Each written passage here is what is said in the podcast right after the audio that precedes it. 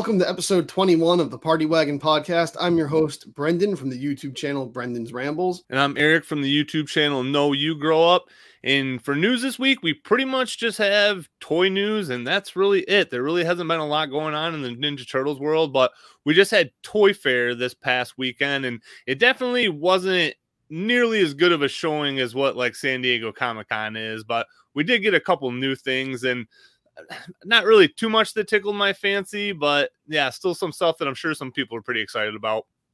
Yeah, definitely nothing too interesting for me. Uh, I watched uh, Pixel Dan's videos on it, the Dan and Randy. I, I think because Randy wasn't at San Diego Comic Con, he didn't really know what was shown off and what wasn't. So there was a few things he thought, like uh, Mirage Baxter, he thought was being unveiled for the first time at uh, Toy Fair and stuff. But uh, yeah, we got for Mirage, we got the uh, the Kirby figure, which I know means a lot to uh, you know Eastman and Laird, but for me personally, that is an easy pass. I'm not getting that. Yeah, I might get it just because how ridiculous it is. It's not like that's one that I'm super stoked about. I don't think it'll be a figure that I pre-order anything, but if I see it in the store, I'll probably just grab it. But I I don't know if that'll be like a wide release or a Target exclusive because the Mirage line's kind of weird at this point. Like I feel like when the Mirage line took over the video game line, it was presented like it was going to be a fan channel exclusive, but I feel like now some figures like the Turtles 4 pack seems to possibly be a Target exclusive, and I feel like I'm gonna have to eat yeah. crow and make a video about how I was wrong on that here soon. so it's yeah, it's just kind of interesting to see how they've been rolling these figures out. Yeah, it is. Although I'm gonna say by me, I actually see them everywhere. I see like the the Shredder clones, Mm-hmm. Uh, the foot soldiers, the the blue shredder, I see a target. I see the foot soldier and blue the blue shredder target a lot. I see the shredder clones, Renet, and uh Fugitoid everywhere. Like Fye stores all yep. have them and stuff. So like they're all. I actually got the Fugitoid at Fye. He was like marked down to like twenty bucks, so I got him. Yeah. So the Books-A-Million by me, which again I didn't know wasn't a national chain. So it's basically like a Barnes and Noble for people that don't have it in their area, and that's where I actually got my Triceraton figure and my shredder clones because they sell them for retail there. Plus, I get like 10% off with my Millionaires Club card. So that's the best place for me to actually get Mirage figures when I can find them when they actually do go to the fan channel places. That sounds like a great place to get them. The only place by me that has a Zog now, I'm not going to say what mall they're in. I'm not going to say what the name of the store is because I don't want to, like, you know, like direct your hate towards these people. No, I'm not going to do that. But there's a there's a place, a sketchy toy store, a collector store in uh, a, a place by me and uh, they upcharged a lot on figures. And Zog, I think it's like it's like seventy bucks right now or yeah, something. That's insane. You can get them with shipping cheaper from Big Bad Toy Store. Like, exactly. do that?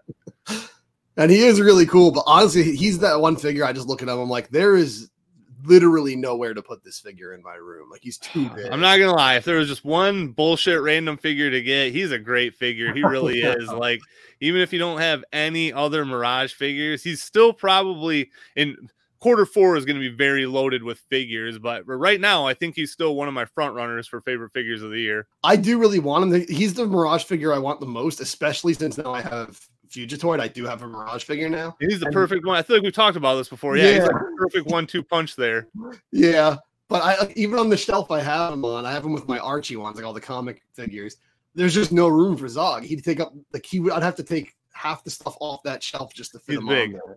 He, especially if you have his tail on, like he's big.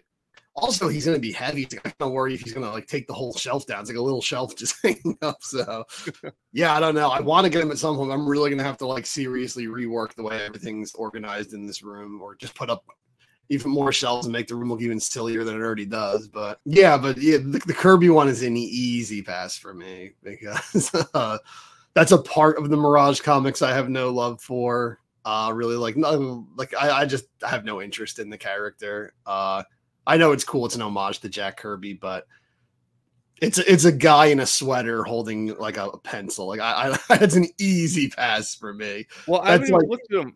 I was gonna say I haven't looked at him side by side, but is his buck just a repaint of the Baxter Stockman one?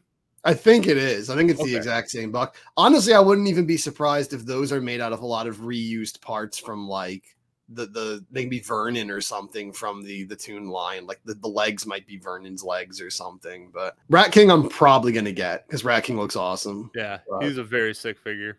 Leatherhead I'll probably get, even though he's to be gigantic also. But yeah, but the, all, all we really got is we got that, we got some heads, and we got some packages from that. Yeah. So they showed off some like alternate heads for the. I'm assuming they're for the Punk Turtle. So I don't know if they're gonna come with the Punk Turtles as extra heads, or if this is like set up for another accessory pack that's gonna be on the way. I really hope they come with the Punk Turtles because I'm never gonna buy another accessory pack. I think. Uh, well, dude, I, they'll probably bait us again because okay, knowing what you know now, I, like because I still would have got the accessory pack just for the Big Mac figure. Honestly, like yeah, it's kind of a lot to pay fifty dollars just to get one figure, but that just made it worth it alone for me to get the accessory pack plus the baby turtles. I mean, they're kind of cool too. But if they always yeah. tie in like one of those figures that are I'm gonna say not really key, but I mean Big Mac's probably like a C tier character. You know what I mean? Like, I, yeah, yeah. I just that's how they're always gonna get me with an accessory pack.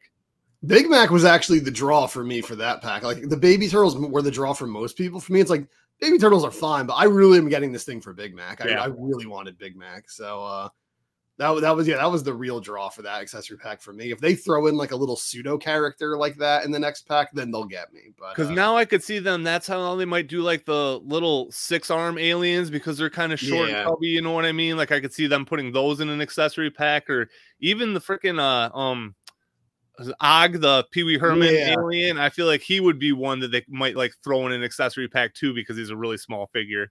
Or they could even do the the alien who dies at the beginning of season two that gives them the uh oh the the MacGuffin crystal. Yeah, the crystal. Yeah, so they could do him like with the crystal or something. So uh have we not gotten that crystal in anything up to this point? I didn't even realize that. I don't think we have, which is weird because that's such a I don't quote me. It might be in something. It might be with like the human Baxter or something. Yeah, but, I can't. Uh, I can't remember if we did or not. Uh, but yeah, that's a, that's a huge plot device like thing uh, that's just not in the toy line because we've got all kinds of crazy accessories from like one-off scenes and stuff like that like yeah. the, the nose gun and all that stupid stuff so like uh yeah it's weird that we haven't gotten that if unless we have uh you know don't shoot me if if, if i'm wrong but no one no one's ever no one's ever attacked me for being wrong on this podcast so i'm just overreacting but but yeah NECA the the the, the, the heads are they're, they're cool. They don't look like anything I remember from the cartoon. I don't remember them. I think they're original things. I don't think the turtles okay. ever wore like wigs or anything like that. I think they're just to go with the punk turtles to actually make them feel a little bit more punk. Would be my guess. Yeah, because yeah, they have like the mohawks and yeah. like like sunglasses and stuff. I was like, I don't, I remember the sunglasses, but not the mohawks. Like they never had the mohawks. So yeah, because uh, that's why I never really saw them as punk turtles. Like they just looked more like I don't know, guys with leather jackets. Like I never saw them. I never thought punk when I, I didn't really know what punk was when I was a kid. But like, yeah, I feel like Bebop is punk. You know what I mean? Like these yeah. turtles don't look punk. They just have leather jackets. Yeah, I kind of just thought anyone wearing leather jacket and sunglasses was a punk when I was a kid, I guess. But because I didn't, I didn't know what the hell punk was. Uh, in, in, my mind, like punks are like like a punk is what you beat up in Ninja Gaiden or something. Like what punk was. Uh, yeah, they don't really look punk. They look like I don't know, like new wave dudes or something. Yeah. Like but yeah, they're cool. I, am if I am gonna get the punk turtles, I'm not gonna even bother with the alt heads. I'm just gonna keep them with the heads from the cartoon. But uh, I, I, I do say like I know in the past I've always said you know if I get this and then I get everything, but I think with the Punk Turtles, the I think I can safely say if because I can't tell you how many times in stores, pretty much anytime I've gone to a Target for the past three months, I've had an opportunity to get that big Napoleon. I've I haven't bought him once. Uh, That's crazy. I haven't seen him since whatever Haulathon or Collector Con. I can't even remember what event he came in, but I haven't seen him since then. He was for Haulathon. he's been he's never gone away. There's usually like multiple of him in every Target I go to. Like I think a lot of people like that that wave, like people just started passing on him. Uh because yeah, I see him every time, even if they're out of all the two packs. Like there's always the giant Napoleon. So um, I'm getting to a point where I think I'm like starting to pick and choose what I collect and what I don't with the NECA line. I, for a while, I was just collecting everything, but I think I'm finally at that point where I'm picking and choosing. But. Yeah, I definitely am going forward, and especially with like the Mirage line because there's just so much crap they're putting out. And I'm getting, I did pre-order the red shirt Casey. It's actually supposed to be here today, so hopefully you'll probably hear my dogs barking a little bit if they put it by my door. Um, but I'm not gonna, like I said, I'm not gonna go in on any of the Bluefoot soldiers or the Foot Enforcer because I'm pretty sure that's one thing they did show at um Toy Fair is it said Foot Enforcer and then I think it said blue Oh, underneath oh, okay. of it. So it said like it is a variant. So I'm assuming at one point we are gonna get traditional cover or traditional colored foot soldiers and foot enforcers and that's just what i want anyway like at this point i and also frustrates me because somebody showed a black and white ronin figure in the inventory for either target or walmart too and i probably will be a sucker and get that one because i like the ronin but they are doing a lot of repainting with the mirage line yeah they they, they definitely are uh i think I think just in general, they're, they have been doing more like repaints and stuff with like the black and white Usagi and uh, oh, that's another thing. Uh, Randy thought all the Usagis were new. He didn't realize oh. that was shown off. Of but uh, which those are awesome. But yeah, they're I think they're going to try to get like a lot of mileage out of this skull. Which I don't blame them. I mean, all toy companies do that, and for a lot of collectors like me and stuff, those are I see those as completely optional. I don't I don't get them. Mm-hmm. So uh, I just think honestly, for the first time, probably in like ever, but like maybe like four or five years, I watched something like, you know, Toy Fair or uh, Comic Con or something. And the figures I am mo- really excited about are not turtles at all. I'm actually much more excited for a lot of the other stuff than I am for the turtles. Uh, which I guess real quick before I jump onto what else I'm I am excited about because NECA is doing a lot of stuff I'm excited about. Uh, but they showed off some packages. They showed off the uh, turtle van package and they showed off the creature from the Black Lagoon Leo package. Yeah, so I think the vans the shipping got pushed back. I heard November is when they're actually going to come out. So hopefully I will have mine soon. And I, I am I, I could care less if it came in a box with a picture. Honestly, like it's just one more thing that I'm going to have to try to keep and hang on to that takes up space. so I know a lot of people were annoyed that the I think it was the Toon Diorama just came in like a plain shipper box. It didn't come in anything like that. So it's cool that they're doing stuff like this. The box does look pretty cool, but. At the end of the day, I'm going to open that thing up anyway. So I don't really, like I said, it's just more of a hassle for me to keep the box than it would have been if it would, would have just been one that I could pitch. It's kind of silly too because it's like made to look like the ultimates for the Toon line boxes, like the ones like right right there behind me.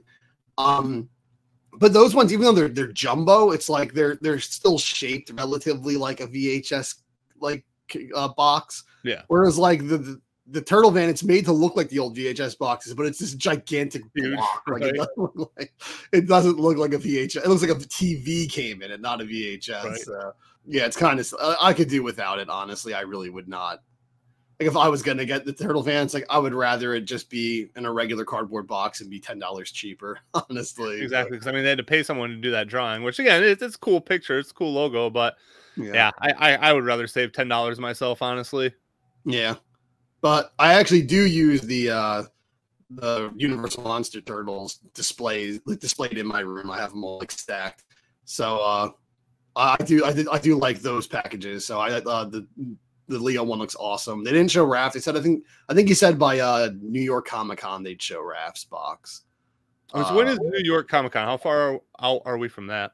I think it's not this weekend, but the weekend after. Okay. Uh, I'm going to be in Sleepy Hollow. I'm not going to be there, but uh, I've never gone to New York Comic Con, but I'm not going to be watching it. I'm going to be like, you know, doing Halloween shit and stuff. Yeah. So, uh, I'll probably see. I'm like, because so the 14th I'm going to Sleepy Hollow all day, and then the 15th I'm throwing like a Halloween get together thing with a bunch of my friends and hosting it, and uh, nice. then that, that that night we're going to like a haunted like farm haunted house attraction thing, like some of us. So, uh, so I'm going to be busy that whole weekend, like busy that whole weekend. Uh, having fun like a child. So um, yeah, I probably, probably won't be to like Sunday night or Monday that I'm actually gonna like see what they showed off at uh Comic Con. But yeah, uh, I'm sure they'll have some things to show off at Comic Con, but I don't think it's gonna be that much. I think it's I think we've seen most of what Turtles is going to show off for the remainder of 2023 so far.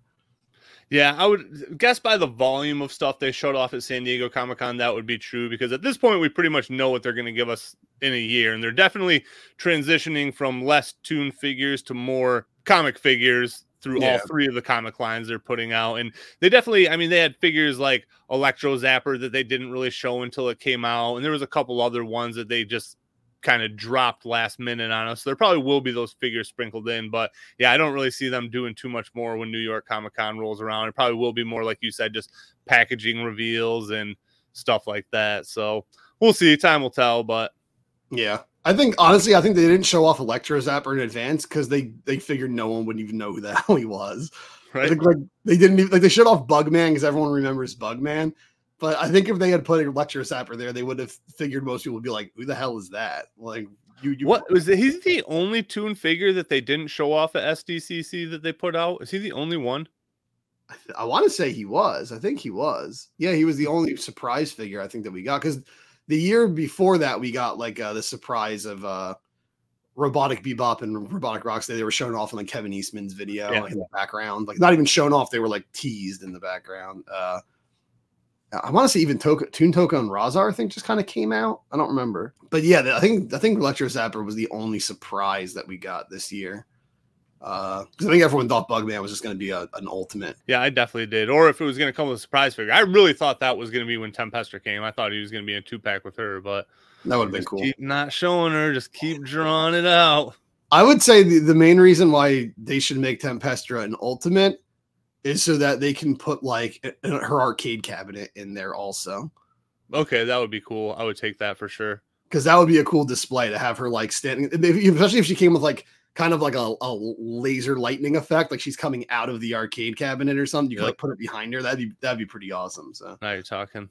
uh, I don't know if they would do that, but um, yeah. But for the most part, they didn't show a lot. But NECA showed a lot of other stuff, and I'm looking at the turtle stuff. I'm like, yeah, I could pass on that. I could pass on that. Pass on that. Then they showed their horror shit, and I'm like, I can't pass on any of this stuff. And they showed so much shit that I want. Uh, like uh, the Toony Terrors line, which like it started off kind of rough. I think the early ones weren't that good.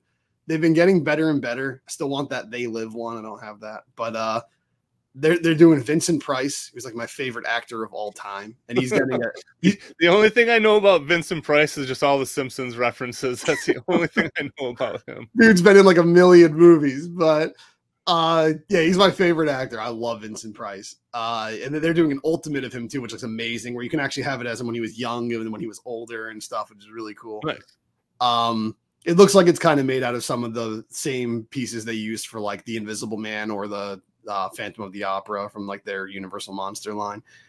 Uh, but yeah, they have that those coming. They have an ultimate of like Christopher Lee Dracula from the Hammer films, which is awesome. And I, I think it's not the strongest likeness that they have. Like the, the Vincent Price likeness is perfect. Like the Elvira likenesses are perfect and stuff. I, I think the Christopher Lee one's a little off, but it's still awesome. Elvira has like the Toony Terror one where she's on the couch. I'm definitely getting that. They're doing uh Svengoolie is a horror host. There's, there's a lot of shit. Like I know you're not into like the horror like I am, so a lot of this stuff you're probably like, what the hell is that? But I really don't. Yeah, I know who Elvira is, but yeah. they showed off the all that stuff. I'm like, I'm getting all of this stuff. I'm getting all of it. I don't even remember there was other ones that were really cool. I don't even remember which one what, what else they had, but there was a lot that I was like, oh, I need to get this. And Toony Terrors, I think they're more than they should be. They're like $20, like 17 to $20 they're going to look awesome. So, yeah, I'm hyped for a lot of that stuff that they're doing. I'm still hyped for the dinosaurs ones they're doing, the Jim Henson's dinosaurs. So, they still haven't put out Earl yet. And wasn't he shown off at the previous San Diego Comic Con from Comic Con 2022? I think he was. They showed Earl. So, so the thing is, when they showed him at 2022, they I believe I could be wrong. I believe they said it was a package of Earl and Baby Sinclair. Okay. Now at this one, they showed them with like their accessories and stuff, and Baby is going to be his own separate thing, Okay. which is a little weird because he's really tiny. Well, it'll be like same with Mirage Splinter. He'll still be a thirty-five dollar figure probably, and just we'll probably just load him up. He'll probably come with like a high chair to sit in and He shit. does, yeah. They, they showed the high chair. He, he's got like a bunch of accessories. He's like the frying pan, so he can Oh yeah, that, that's the one thing I knew for sure. I think I had. Did they have McDonald's toys of them? And was that what he had? Did he have like an action feature like that? They probably did. You can do not the mama. Yep. Bash him on the head. Yeah. I want to say one of them had a squirt water feature too, if I'm remembering right. Maybe I'm mixing up McDonald's toys, but I'm pretty sure they had a wave of those for McDonald's toys at one point. I feel like every time McDonald's or Burger King or any of them did figures like that, one of them was a wind up toy and one of them was a water squirting toy. Mhm. Like they pretty much like they just recycled the same action Yep. features over and over again. I mean, there's Um, only so many action features you can put in a Yeah. 35 cent toy. So The Mario ones they got kind of creative. Remember they had like the suction cup with the spring on yeah, it. and you dude, pull those are some good ones. Yeah, because they I think they had Goombas. They're two different kind of Goombas. I think they had two different flips on them. I could be wrong. I think so. I remember I had the the red Koopa Troopa where like uh you wind them up. I think his wings flapped, I Mhm. believe. Uh but uh he had a wind up. I don't remember what the hell he did, but he had a wind up. Yeah, I was kind of hoping they would show more of the dinosaurs, but it's still just Erlen the baby. So uh which I guess is good. I don't want them rushing out too much shit and me going pro because Earl's probably gonna cost like 60 bucks or something, I assume. He's huge. So I bet he'll probably be like on the Triceraton price point, probably 50 bucks. I bet is where they'll come in. I they, I don't think they've broken the $50 threshold on any ultimates yet. I could be wrong. yeah, I don't I don't Maybe Godzilla stuff, maybe at one point, but I don't even know about that. Yeah, I don't know because he looks like kind of like Godzilla. He's that big, chunky. He's a Yeah. lump who gets bigger as he goes down, and then he's got that big tail. So he's kind of the same build as Godzilla, really. So, um, they, honestly, a lot of designing him probably they probably designed him the same way they designed the Godzilla figures. But, uh, yeah, I can't remember all the. There was a lot of horror stuff that I was super excited for, but uh, I don't remember all of them. Oh, Vam, uh, Vampira, she's getting one. Uh, old old host from like she was in like Plan Nine from Outer Space and stuff. Yeah. uh, she's like the she's like what Elvira was like a spin off of. Like Elvira was kind of a joke on Vampira. Well, okay. Uh, yeah, they, had a lot of cool stuff, a lot of like classic horror stuff, which I really like. I'm still waiting. I'm still hoping they they do the the Universal monsters in the Toony Terrors at some point, uh, but they haven't done that. kind of weird they haven't. Yeah. But then they're, they're doing they're, they're doing the Toonie stuff for like non terrors now because they're doing like a, a a murder she wrote uh, Jessica Fletcher figure. Really? yeah, it actually looks really good. It look, it's like a cartoon, but it looks just like her. And uh, I don't remember who else they did. They're doing a lot of weird ones, but uh, yeah, that's cool. And they're, they're gonna tap into somebody's obsession doing that. So Right. uh, yeah, I was actually really surprised though because they showed off all the horror stuff, and uh, usually I don't know if it's going on yet. Usually NECA does their 31 days of horror, where like in October they show off a different horror thing every day. Yep. Um, that's when we got like all like the shows, uh, show uh, showings of uh, Invisible Man Don and uh, Van Helsing, Splinter, and Phantom Casey and stuff. Uh, but I was surprised with all of this horror stuff they've been showing off. There's been no update at all on those Nightmare Before Christmas figures. They just hinted those during their 31 nights last year, and then they never said a peep about them since then. So I don't, know when the hell those are happening, but Yeah, that's weird. I guess I didn't even think about that because uh, when I was looking through Super 7 pre orders the other day, I know theirs are supposed to hit like next summer or something like that. So I have a feeling they'll probably be announced sometime in the next few months and they'll probably still end up hitting before the Super 7 figures do. They probably will, honestly. Because uh, also Super Sevens were supposed to be out this August, like the end of August. yeah, because I think they announced them both around the same exact time because I can't remember which one came out first and the other one announced it almost immediately after that. Super Seven announced it first. Okay.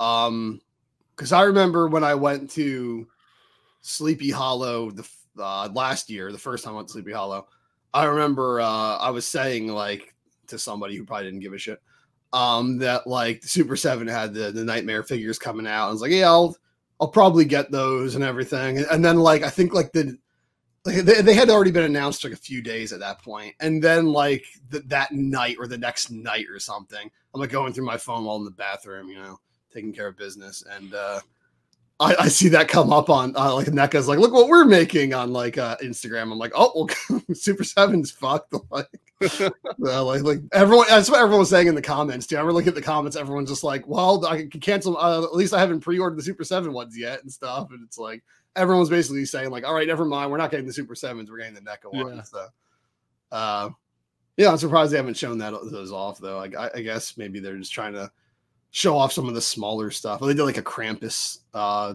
line and stuff. They're, they're doing a whole bunch of horror stuff. Yeah, I'm looking forward to that. I have to say the thing that I am looking forward to the most. I thought this was a canceled toy line. It worries me because it's premium DNA, and ordering from premium premium DNA is pretty scary. I, am still waiting for my Battletoads. I ordered three of the Battletoads. I haven't gotten them. Um, Who'd you um, order them through? Just straight from Premium DNA. Ooh, yeah, oh, that was your mistake, man. Should have went through Big Bad. I should have done Big Bad. Uh, and uh, so they announced this like I want to say like two years ago, uh, at, around Christmas, or like no, around this time I think, and they said like that December they were going to be showing off Clay Fighter figures. And I love Clay Fighter. Nobody knows I, I freaking love Clay, specifically Clay Fighter 2 Judgment Clay, C2 Judgment Clay. You don't like 63 and a third or whatever? Uh, so I played 63 and a third later, actually. Like I think like I got it when I was in like like late into high school, like senior year high school or something. And then I didn't really like play it until I was out of high school and it, it, was like you know it was it was funny and all, but it's like it, the gameplay wise fucking sucks. I feel like it's like universally renowned as one of the worst fighting games of all time. Oh, it's it's like it actually looks worse than the Super Nintendo games do. Well, so Clay Fighter One sucks. Like it, it's t- chock full of charm. The graphics are charming and everything. It's you know cool and goofy. But trying to play that game is like it, they didn't know what the fuck they were doing making a fighting game. Clay Fighter Two is the one no one talks about that game is so tight. I would argue it's one of the technically best fighting games on the Super Nintendo. For me, it's that and Killer Instinct are like neck and neck. I know Street Fighter fans would like take a shit on me if they heard me say that, but like Street Fighter 2 is great. That's number three in my book. And then Street Fighter, yes, with Alpha got way better than them and stuff. But I just, Clay Fighter 2 is so underrated. I think that game is so well made. There's a couple characters who are like unbalanced like as hell they're way too much better because they have some pretty broken moves but for the most part like, the, the fighting engine's really tight in that game and no one talks about that one. That one's just like it doesn't exist. And then 63 is like the worst fighting game ever made. It's like a complete like it's it's up there with like Ballz 3D or something. It's one of those just 3d you remember that? You got to have balls to play balls uh, uh, right.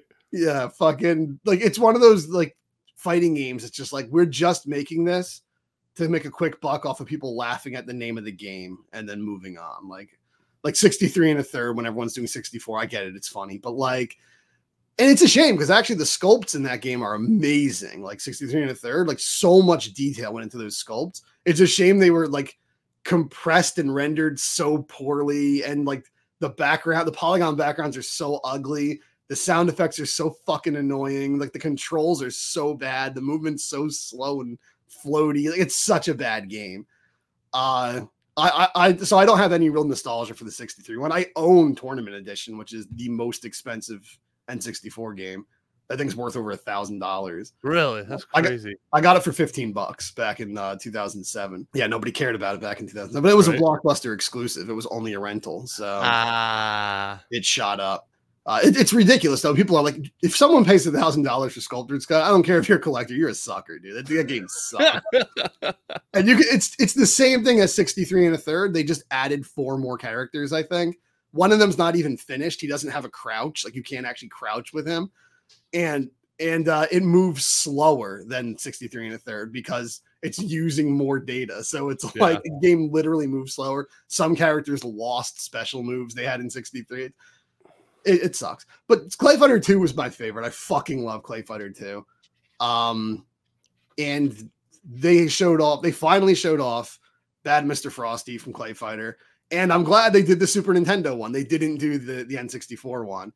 Uh, where he's the he's the first game one, but then he comes with an alt head that looks just like the Clay Fighter 2 one, which I'm definitely displaying him with because I love two. Although in two he was more like shredded, like he wasn't as like chunky as he was in the first game because in the, his story is in the second one is like he, he assaulted uh like Santa's workshop and beat the shit out of Santa because he wanted to like run Christmas. So he went to prison. So this is him when he's all like badass and hardened coming out of prison. So that was like that's what he was supposed to be in the second one.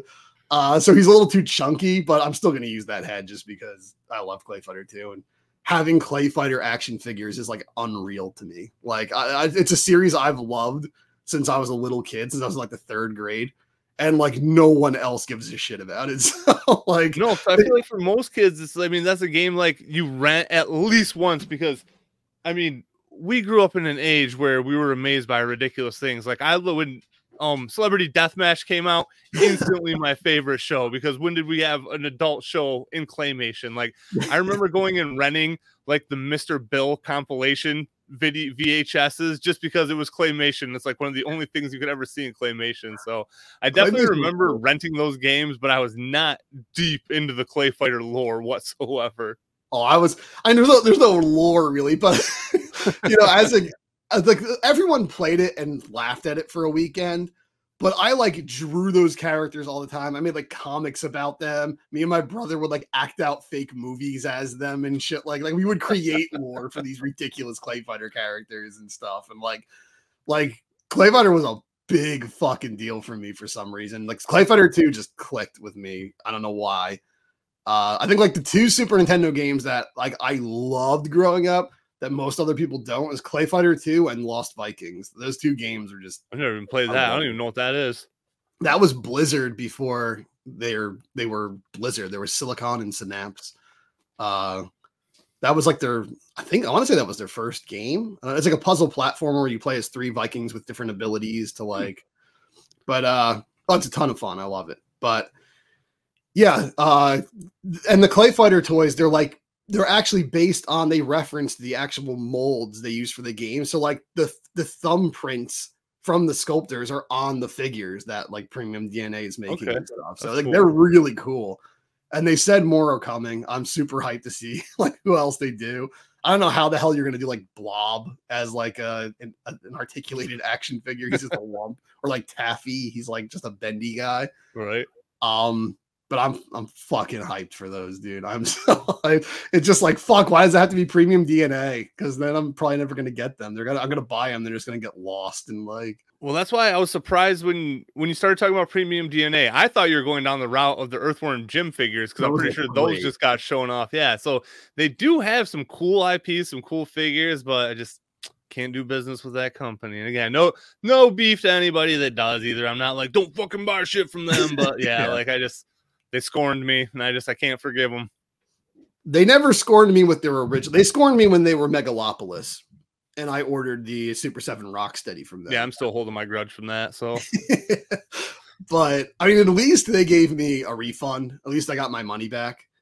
Um, yeah, I ended up getting my money back, but I had to correct them two different times on the amount of money they tried giving me some people didn't even get their refunds. No, exactly. Like some people got straight up hosed. So in, in, those cases, though, I'm not I'm not throwing any shade. And if and if you did do this and it still happened, I'm sorry. I, I don't mean any shade anybody, but I do feel like most people in that case they probably just didn't fight it. Like they probably saw. Well, that's what I'm saying. I had to be on them. Like I was emailing them every other day, being like, "Yo, where's my money? Yo, where's my money? Yo, where's my money?" So, yeah, um, yeah, I've heard some really bad horror stories about them the Earthworm Jim, like I would, I would definitely get those Earthworm Jim ones. The only reason I'm holding off because Earthworm Jim was actually way bigger for me growing up than Battletoads even was. Um, I love Earthworm Jim, but the only reason I'm holding off on those is one, it's too fucking expensive. Like for those figures, like all those figures, I, I can't get. I just can't pour that kind of money out right now. I'm, I'm bleeding money at the moment. I mean, it's um, essentially like another Super Seven line, basically. It is, yeah. It's actually, I think, a little bit more. Oh, uh, they are. I thought they were. Uh, I thought they were a little bit cheaper. For some reason, I thought their basic figures were around forty, but I don't know why. No, I think they're about fifty-five. It, it, it depends because okay. one of the Battletoads ones was randomly like thirty-five, and then the other okay. one's like fifty-five, and then the huge ones are like two hundred dollars. Yeah. But um, I think the Earthworm Jim one, if you get it, the four figures and the accessory pack with all the Jim heads and stuff and the full worm, I think it comes out to like over two hundred dollars. Okay. Um, because I know like I want to say because the Barnyard Commandos were like on super sale on Big Bad Toy Store. I think the wave was like 51% off, and I think it was less than $100 for the whole wave oh, at wow. that point. See, if that happens with Earthworm Jim, I'll grab them. Yeah. But uh it it, it might not because Earthworm Jim is a bigger IP than Barnyard Commandos. Like the thing is though, I feel like along with Super 7, when you're at this really high price point, I feel like that just instantly turns people off. You know what I mean? Yeah. I feel like people see that $50 benchmark and they're like, no, I'm not even fucking touching these. And I feel like that's like why those brands do tend to go to clearance more than like NECA does, who comes in a little bit cheaper than that.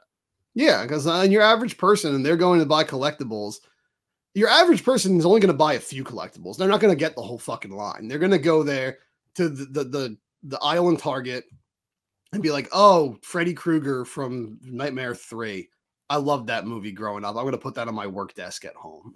Yeah. like that's it. Like they're just going to buy the one they want. So like if they see like, "Oh, cool, I remember this," and then they pick it up, it's a $60. Like, "Oh, fuck no." They're going to put it back on Right. the shelf. So like you really got to low and even people who do collect the whole line, I mean like the whole wave, like I I usually do and for Battletoads, I only got three of them, and I'm fine. Like I don't need any more of those. I don't need those humongous figures. Like uh, I don't even. And I only played. I only really played the NES one. I didn't play Battle Maniacs, so I didn't even know most of the bosses looked like that. To be. Yeah, right. So, uh, yeah, if Earthworm Jim gets marked down, I'll definitely get those from uh, Big Bad. Uh, Clay Fighter, I'm definitely going all in on though. I, I don't need the the garbage pail kids or any of that shit. I don't, I don't need that. But I, I always hated garbage pail kids. Like uh, it's weird because I love the grossness on like Ninja Turtles and Earthworm Jim and all that. But like garbage pail kids just bothered me. Like they were too gross. I don't know. They went too far. I don't know. Uh, For me, I, I have a whole bag of them. Like I don't even know where I got them from. They're back at one of my parents' house, but I don't know. They just they never really seemed as cool to me as they did other kids because the one things that I really liked when I was a kid is do you remember those dinosaur cards where like it would literally have dinosaurs like mauling people and stuff like that? You don't No, remember that. those? Oh my god, dude, they were amazing. There were these cards, and it was basically like dinosaurs attack the zoo, and it showed a bunch of dinosaurs like ripping people up. Like there was a pterodactyl flying off with a gorilla, and it was like pecking its chest and stuff. Like, What the fuck? Dude, you should look those up. I'm, I know I didn't imagine these; these definitely do exist. And I was like, these are really hardcore. This is what I'm into. Yeah, that sounds way more hardcore. That's honestly something I would have liked better as a kid too. Like cool dinosaurs. Whereas uh Garbage Pail Kids, I always hated Cabbage Patch Kids. I hated their faces. I was the one Yeah. to punch them when I was little. And Garbage Pail Kids look just like them, but they're fucking disgusting. It's like Right. The way they draw like the pimples and stuff is like, oh god, it's so fucking gross. Yeah, because it's in that like I don't I don't know what that art style is, but it almost looks like it's more like old timey paint aesthetic, like- kind of. it's like a Hallmark card or something. Yeah. But like, yeah, it's it's it's it's just gross looking. Uh the movies become infamous. Uh but yeah, uh but yeah, premium premium DNA has some awesome licenses, but man, it took them a long time. I remember two years ago when they first uh showed off the Battle Toads, which I can't believe that was like two years ago, but like two Yeah. years ago they first showed off the Battle Toads. I believe it was two years ago. And then they're like, okay, and in October we're showing off, we're gonna be showing off Banjo Kazooie.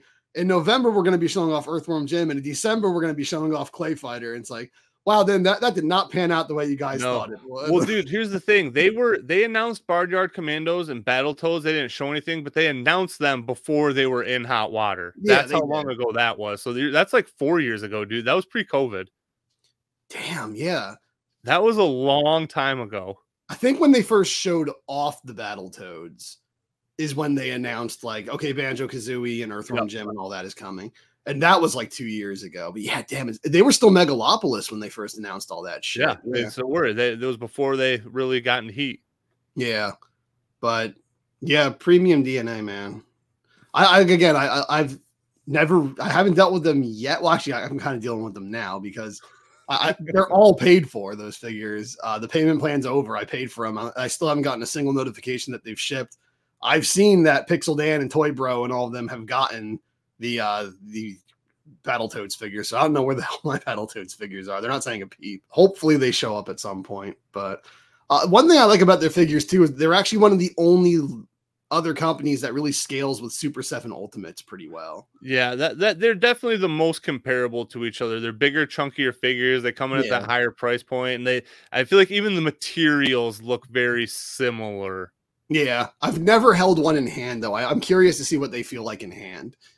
Uh, but from what I can see, that the toads they they scale like perfectly with the, the Super Seven turtles, Yeah, like the turtles themselves, not the not the other characters, but the turtles themselves. Yeah. Speaking of Super Seven, I actually just got my glow in the dark slash. So Oh yeah, three drops this year, all glow in the darks, no regular waves, but he does look like a pretty sweet figure. I haven't opened him up yet, so I am pretty excited for that figure. I wish they would just get out a regular wave, which they actually showed off some stuff. So at Comic Con, they only really showed, I think, just wave eight Yeah. of the figures. I think that's all they really showed for Ultimate Turtles. And in this one, they showed off very prototypey prototypes for Wave 7. So they did show a Gorilla Gorilla who looks almost exactly the same mold wise, but I'm, I'm not sure if I'm right here, but it looked like his bazooka was scaled down quite a bit to me. I could be wrong, but it definitely looked like it was a lot smaller. So they had prototypes for all of Wave 7, and they actually had painted figures for Wave 9, and they all looked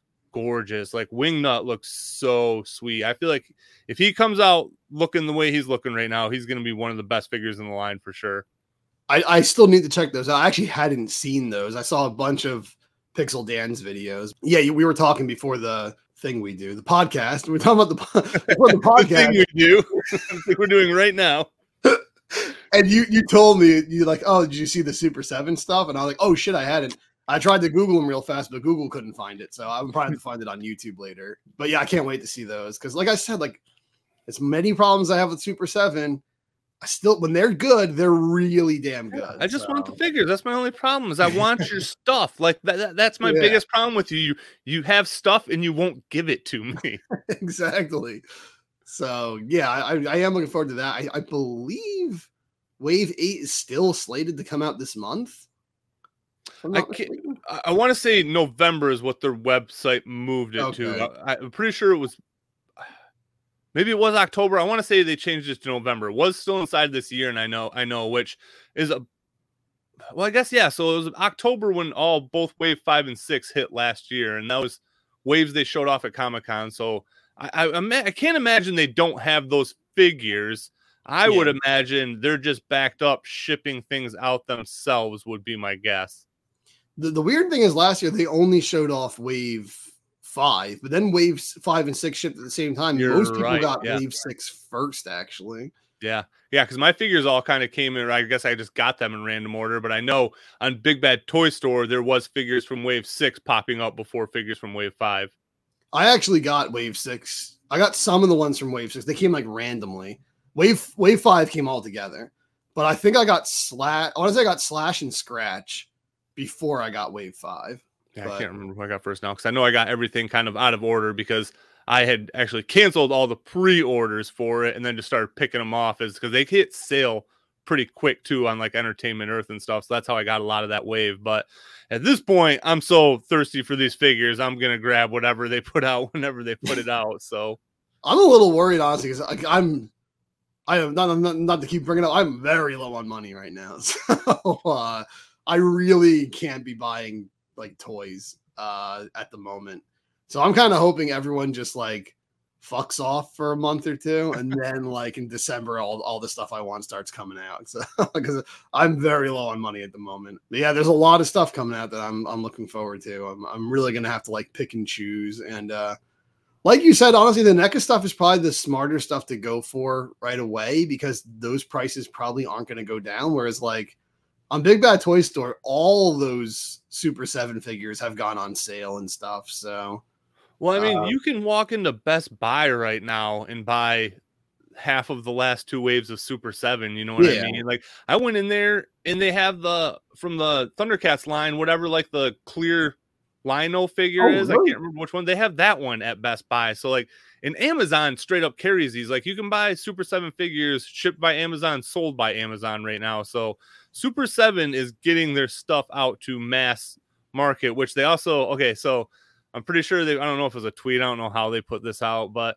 Super 7 made an announcement because Slash didn't come with like a slip cover, like he just came oh no really shipper box just in a bag with like the what would be under the slip cover, so the window thing. And the thing that they said was the reason they did this was because of the consumer as well as their retailers, which I think Best Buy, that's how they're selling them anyway. They pretty much just yeah. ripped off the shipper tops and just threw them out there anyway. But the thing is, the slash figure wasn't exclusive to them. So why would that be the figure that they yeah. started with? That makes no sense. I can no. understand why Best Buy does it because when you put it on the shelf like that, most people aren't even going to look at it. They're not even yeah. going to acknowledge. They're going to look at like all the window packages and just skip right over the one that's just a block with a picture on it. So I get why they do that. I, I, mean, honestly, I always felt like them putting all like it looks nice. The slip covers, like I always felt like that was just so they could charge more for it. I think uh, at the end of the day, that's what it was too. So, yeah. but we're not experiencing any of that and being that cost saving. So it's not passed on to us. It's definitely passed on to them. Yeah. You know what's the weirdest place I saw a shit ton of Super 7 uh, figures at? So I don't know if it's like this by you, but Macy's owns Toys R Us now. Yeah. So if you go to a, like the downstairs or upstairs of a Macy's, depending on which one it is, they have a whole section that's Toys R Us, and it's a bunch of kids' toys and stuff. I was in one in one of the malls by me, just a table, just the four, only the four turtles, like Raph, Leo, Don, and Mike, but like a shit ton of them. There must have been like 20 of each turtle. Of Ultimate? And, uh, the Super 7 Ultimates, yeah. Hmm. And uh, again, they didn't have the slip cover on. They were just like the window box, but uh, a ton of them. I didn't check the price, but there was a ton of them there. So I assume they're going for cheaper than they usually than they used to, maybe. Uh, so I don't know. If you're having trouble finding them, go to Macy's. you might find a ton of them at Macy's. So yeah, Super Seven I think is getting better at actually getting their their figures out there in retail. Um, because they have the access to it, you know, like re- reactions in every retail store. Oh yeah, everywhere so it's about time they started like putting their ultimate like making their ultimates easier to get because this, this like fake exclusive like, like artificial exclusive exclusivity stuff is like just obnoxious it's like dude just produce a whole bunch of them put them out there like come on well the thing is with their exclusives too they'll be like okay this is an exclusive dust but then their glow in the dark figures end up on big bad toy store too so yeah exactly uh, i've seen the the, the glow i believe I, I could be wrong but i believe i've seen the glow in the dark figures at like Best Buy. I could be wrong, but I think I've seen the glow in the dark figures at Best Buy. I well, like I said, I saw that clear or whatever that Lion-O yeah, figure yeah, is. Like Lion-O, that's yeah. that that was definitely an exclusive figure. It was a one-off figure, so I feel like I've seen the glow in the dark mutagen man at uh at a Best Buy before. That one wouldn't surprise me because I mean they were selling him for more than I think I got my second one for like $22 or something like yeah, that. You went way the hell down. Yeah. yeah. But yeah, I mean, just get your shit out there, man. just a bunch of figures. Like you already have all the molds made at this point. It's not the initial rush anymore. Just release all the ones you have, re-release them, mark them down like five, ten dollars, and they'll start selling. Like I think their their line would actually do better. I know they don't want to mark stuff down because they're you know they're they're an independent company and stuff. They don't want to like risk losing money, but it's like sometimes the, if you charge less, you'll sell more. So yeah, exactly. Uh, it's definitely not the route they want to go, and I think they show that with these giant two hundred dollar figures that they just keep announcing. Like they've announced so many Peanuts characters. They did, oh, yeah, yeah. Like they just keep announcing those guys too. So yeah, they do weird stuff too. So like they did the count from Sesame Street, but he's like a normal count, but the inside of his his cape is like weird. It's got like yeah. weird, like colorful pattern. It's like, well, now you just made it like a niche thing. Like, yeah. I feel like Sesame Street action figures, especially ones that are the size of a child, are already a niche thing. but like now you made it this weird special version of the count. Like just do the count. Like just do the normal one. And nope, they have to make it as niche as possible, as alienating as possible. So only five people want it, but they're priced so that way if they sell five, they still make a profit. it's like I think they did like a giant one of Snoopy, but not like traditional Snoopy, like original OG weird thin face yeah. Snoopy from the comics. And it's like that's cool. I know no one's ever made it before, but like actually they probably have because Peanuts has been merchandised out the ass over the years. Right. But um, but like, yeah, how many people realistically want that? And I think they did like the original style of like Charlie Brown, where his head was wider and stuff, and he looked pissed off. Yeah. Uh, but yeah, I don't know. I don't know. I don't know what the hell they're doing. I guess they're making the figures they want. I guess yep, that's what that's they it. say. And premium DNA seems like their their their uh, approach seems to be we're making the figures that no one else ever thought of making. yeah, like that, that's exactly what they did. They scooped up every random license that wasn't acquired by anybody, and seems to be working out for them. Yeah, I will say the Barnyard Commandos toys look really cool. They look really high quality. Like the sculpts, the paint looks amazing, the deco and stuff. But it's like I'm not going to fork out a bunch of money for fucking Barnyard Commandos. Like I don't. Right. I, I had. I only had a couple of them as a kid. Yeah. Like, and they, to me, they almost felt like a dog toy if I remember them right. Like I yeah, feel like they were like very rubbery plastic. Yeah, they're like little hollow squeak toys. Yeah, that's like, what I thought. I think they came with like hard plastic like accessories you put on them, like missiles yep. and stuff. But I, I didn't even bother with that. I think as a kid, I think I just played with the pigs. I had like two. I think I had a pig and a ram. I think. I had the ram for sure. That's the one I remember. Oh, okay, I definitely had uh, uh, two of them. I just don't remember if it was two pigs or a pig and a ram. I know I had one pig, and yeah, I remember. I like the way they smelled. They smelled like uh, like yeah. like pool toys. Like you know, I know what you're talking about. Yes, I know exactly what you're talking about. Like Especially if you squeeze the air thing, like you could really smell yeah. it coming out of there. Exactly. It reminded me because when I was you know little, uh, every summer when summer break first started in June, we would go to Ocean City, Maryland for uh, vacation and uh, when you would walk into like uh, a, what is it, a souvenir shop there, they'd have the like, little dolphin and shark squeak toys and stuff. Yep. And you walk into that store and it just smelled like that. Yep. So I remember like it was around the same time, maybe a couple of years after I'd already started go. Actually, yeah, probably a few years. I was probably in like second grade when I got the Barnyard Commandos or something, or first grade.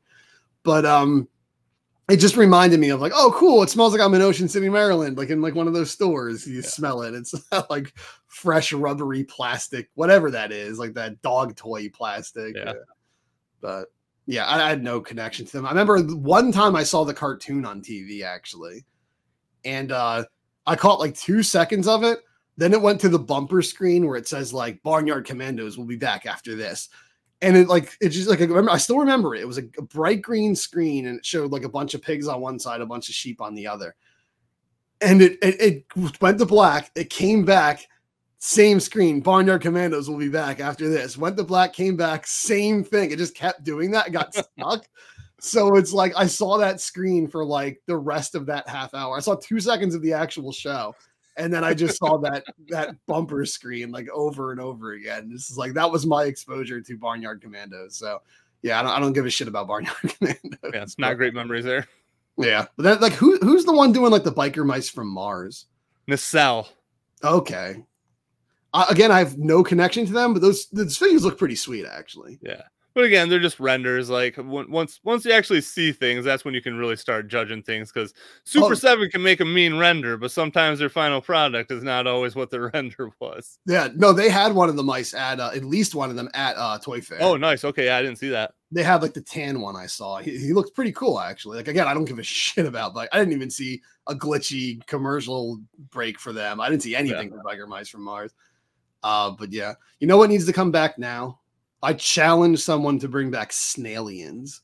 Do you remember oh, For some reason, I thought you were going to say Pizza Samurai Cats. no, uh, no, the people actually know what that is. I, I, feel like I'm the only human being on planet Earth. I definitely don't know what Snailians are. So they were alien snails. They were like they, they came with like a heart. They were only toys. They never had a show or anything, I think. But they had like a hard shell, and then it was like a rubbery, like kind of snail guy. You could stuff him in there and take him out. He's all buff and stuff.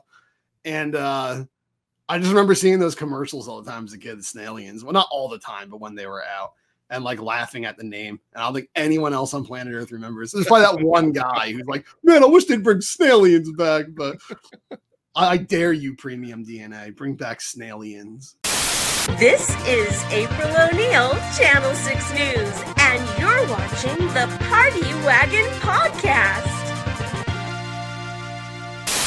All right, you guys. So, for the main portion of this podcast, we're going to talk about the Bayverse movies. So, this was one we knew was coming down the line eventually. We weren't sure when we were going to talk about this movie. I know you have talked about the Bayverse movies on your channel before. I have not.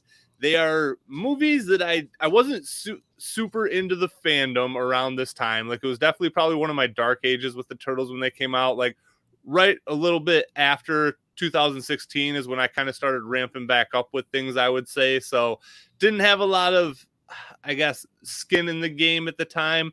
I remember not really loving either one of the movies. I remember liking Out of the Shadows a little bit more. And that's definitely the same vibe that I got when I watched them this time, too. So definitely neither movie was as bad as I remember it being. I actually enjoyed both of them more than I thought I was going to but they it definitely seems like a tale of two movies even though they're in the same universe things feel very different between both of these movies oh for sure i feel like they're if not for the designs of the turtles the casting of april and vernon and april referencing in the second one that she named the turtles which we'll get to um if not for the that then Out of the Shadows feels like its own movie. It feels like it's not connected to the first one at all.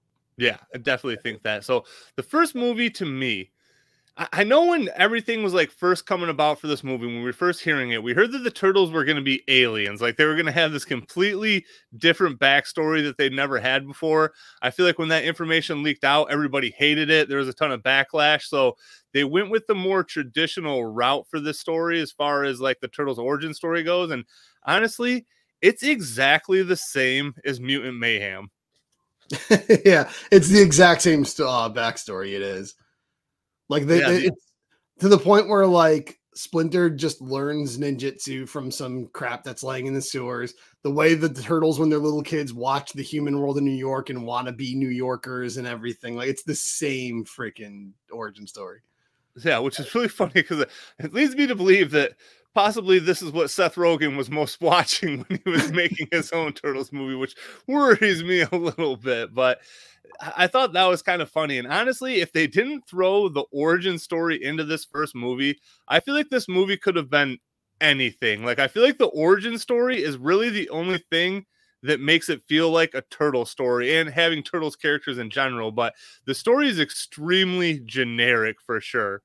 Oh, it is. And I mean, saying that they have turtles characters is kind of debatable because outside of the turtles and Splinter, anyone else with a turtle character name is not really that character. Like Shredder is is really not the Shredder, and Karai and the Foot Soldiers, they're like a they're like a SWAT team. They're like they're not even really ninja, and uh, they have a gun. So yeah, this is what I really don't remember from the first time I watched it too. Like I did not realize that they never even used any ninja gear whatsoever. They used yeah. guns and guns exclusively.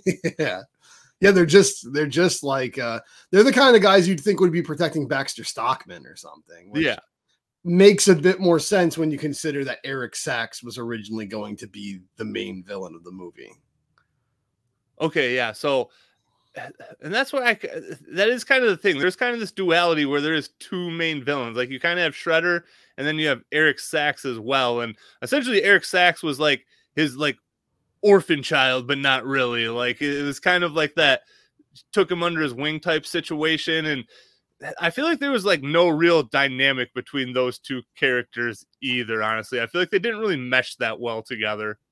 Yeah, they they were supposed to have gone like, like way back since like Eric Sacks was a kid, but it's like they felt like they didn't even know each other. They felt like they, yeah. had, they felt like they were from different movies. Honestly, like yeah. Shredder's some dude out of a Kurosawa film, and then Eric Sacks is just like a villain from a Transformers movie or something. And yeah, it well, so originally when we got that first supposed script leak, it said the turtles were aliens, which some people tried to like uh, like uh, defend that. Like it said they're they were alien in origin, not that they were alien. That could just mean the ooze was alien in origin, which technically it was in the cartoon show and stuff. But we've seen concept artwork of them looking like fucking aliens. So like they were gonna be aliens at first. And it said Shredder was a white business dude. So like people got pissed about that. And uh, so they just wrote in this old Asian dude as Shredder. Like it, like they filmed those scenes later and put them into the movie. Originally, when you see that big Megatron covered in blades at the end, that's supposed to be Eric Saxon inside of that suit. Uh, that they just rewrote it to be that this, you know, this Japanese dude. So, uh, the movie definitely feels like it was being rewritten up until like the last day. Yeah, and I can definitely see that too because that would make sense. Why? Well, it makes sense that he's the robot for a couple reasons. So one, the turtles are basically like superheroes in this version as well too. So they're not just like, like I feel like the turtles were very, what do I want to say, like mortal in yeah. every other iteration. And this one, they feel damn near invincible pretty much well, to the point where they can crash into Humvees and and like they're totally fine. And mm, the, the shredder. First, the, the first battle scene we see, Raph fucking picks up a tractor trailer and swings it like a fucking baseball bat. It's like, what the fuck is that? He's Hulk. oh yeah, so that that's I can understand why they had to like soup Shredder up to be able to handle that kind of stuff too. But I, I, I didn't hate Shredder as much as I remembered hating him before. I think the armor suit is a bit much for sure, but I think you you mentioned this when we did our Shredder ranking videos. You're like, he's the coolest when he's actually out of his costume, and that's for sure. Like absolutely, like when he first appears, he looks ominous as fuck. Like he's just the shadow. He's like seven foot tall, and once it shows his face, he's got all these scars and stuff. And I'm not gonna lie, I did like that part of Shredder before he ever puts on the armor. Because there's like a disconnect. The armor covers so much that you don't feel like it's the same dude. Yeah. Like uh you you know the original one, you barely see him, but you can just see those eyes in the 1990 Yeah. movie. That's enough to be like, okay, there's a human in there. He that's the same guy that was in the flashbacks that we saw earlier. Yeah. In in this movie, it really just feels like there's three main villains. There's Eric Sacks, there's the ominous Japanese dude, and then there's just a giant robot. And like they don't feel like any of them are connected. So Yeah, because that's how the Shredder really does feel in the armor version. He feels like a robot. It doesn't feel like there's even a human inside of it, really. they did the same thing around the, around the same time, a little earlier. I think it was like 2011, 2012. They did uh the Wolverine with Silver Samurai, and Silver Samurai was like a big mecha suit thing in there. Like they turned him into like a transformer. Uh, for some reason, they just kept doing that at that time. Like Transformers are hot. Everything's got to be a gigantic Right. changing freaking Swiss Army knife robot. Like it's like silver with a little crab mouth and stuff. And uh, it, yeah, I, like I said, I think it would be a badass looking villain suit for another movie, Yes. But not as Shredder. Like if that was like the, the theatrical version of Chrome Dome or something, I'd be like, oh, yeah, cool. exactly. But as Shredder, it's it's not Shredder. And I know Bay's doing what Bay does. Like Bay's even said, like, you know, for the people who shit on my movies, I know they're they're crap. I'm not trying to make high art. I'm trying to make popcorn entertainment that the masses will like. So like he's made fun of himself that like everything he does is an explosion and stuff. So like he's just doing what he does. He's making the, the villain has to be a gigantic fucking Swiss Army knife robot thing. The heroes have to be the fucking Hulk and they can just throw a building across a fucking street and stuff. Like he's he's doing the big crazy Michael Bay shit. And I know I guess we have to clear that up actually right now because Michael Bay did not direct either of these movies. Uh Yeah, his- and I feel like that he wrote them or just produced them. I can't remember what it. He just Okay. produced them, yeah.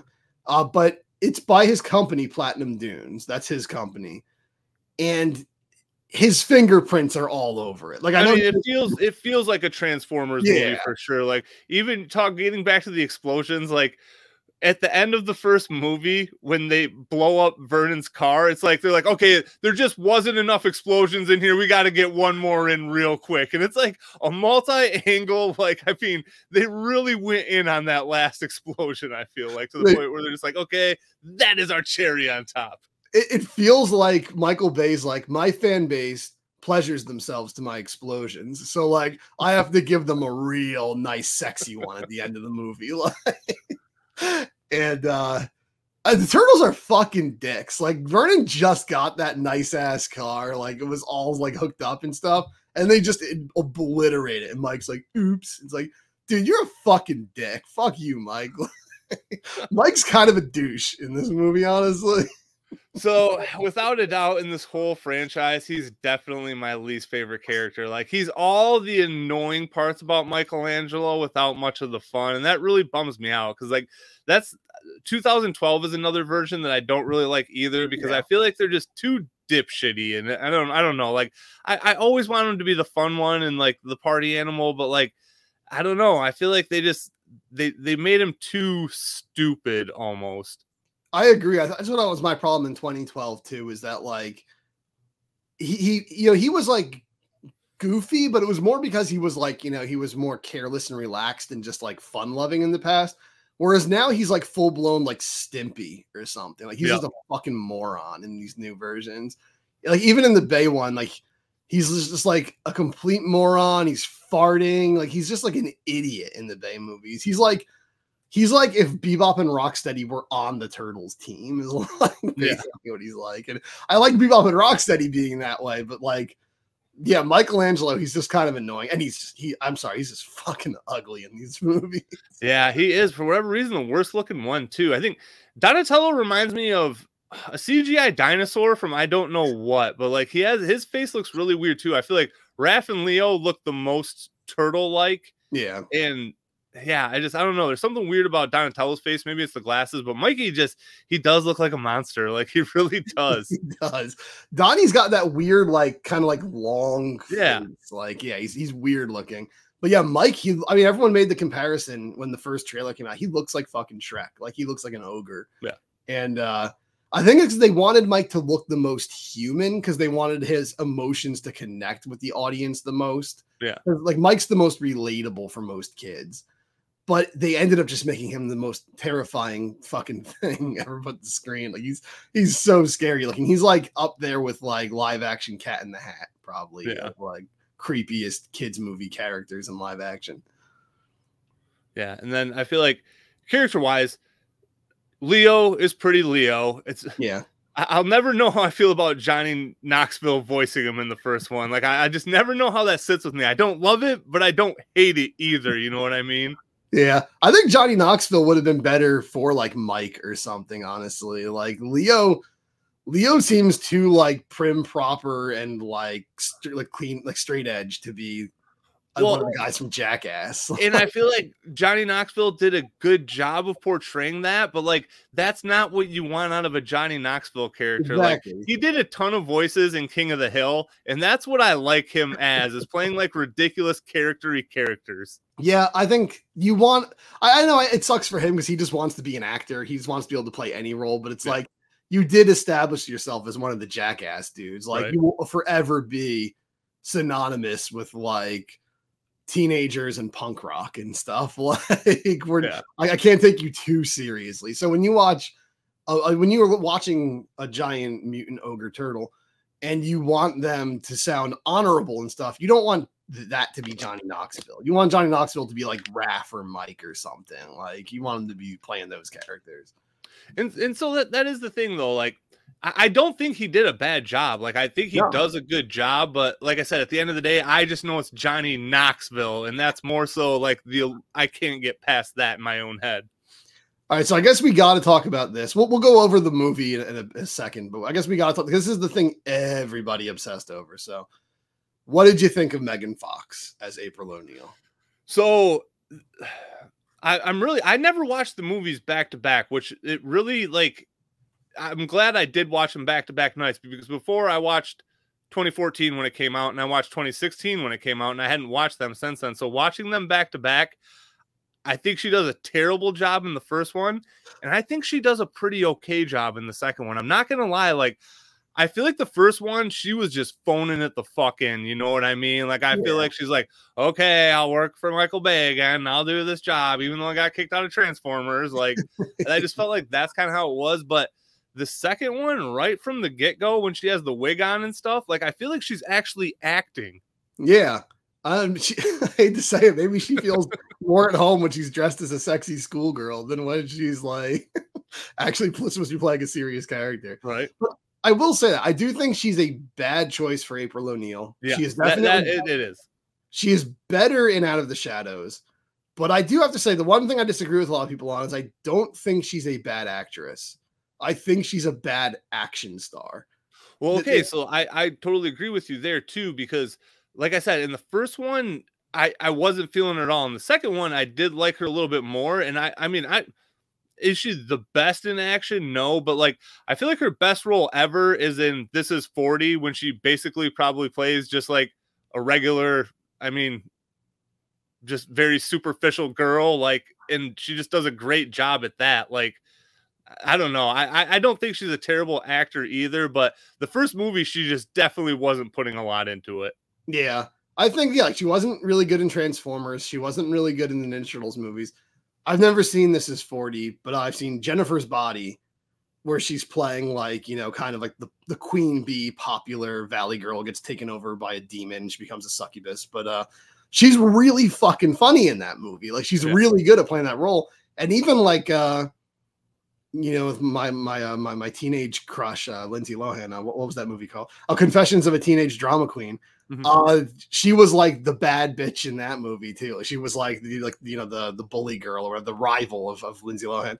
and she was she was good at playing like this snobby like valley girl queen bee like she's she was good in those roles i think uh she's better at like satire i think she's better at playing like caricatures of- that's why and this is 40 that's what she plays is like a very exaggerated like just girl in her 20s it's very like just like i'm very hot and i know it you know what i mean like yeah. along those lines and she's funny to me yeah she's a, she does a funny like satire of the hot girl i think she's yeah. really good at that but when they tried to make her like a serious action star, it just doesn't work. Like she just comes off flat. She just comes off like like you. Like she's just phoning it in. She doesn't give a shit. She's like, "Can we just finish this up so I can go to sleep?" Like it yeah. just feels like she doesn't give a shit. And uh yeah, it's even worse in the first movie. Like some of her reactions when she's supposed to be shocked by like stuff she's seeing, she's just kind of like like her mouth just hanging open. Like yeah. she she doesn't give a shit. She's almost rolling her eyes on camera. It's like yeah, and, and the problem is is so and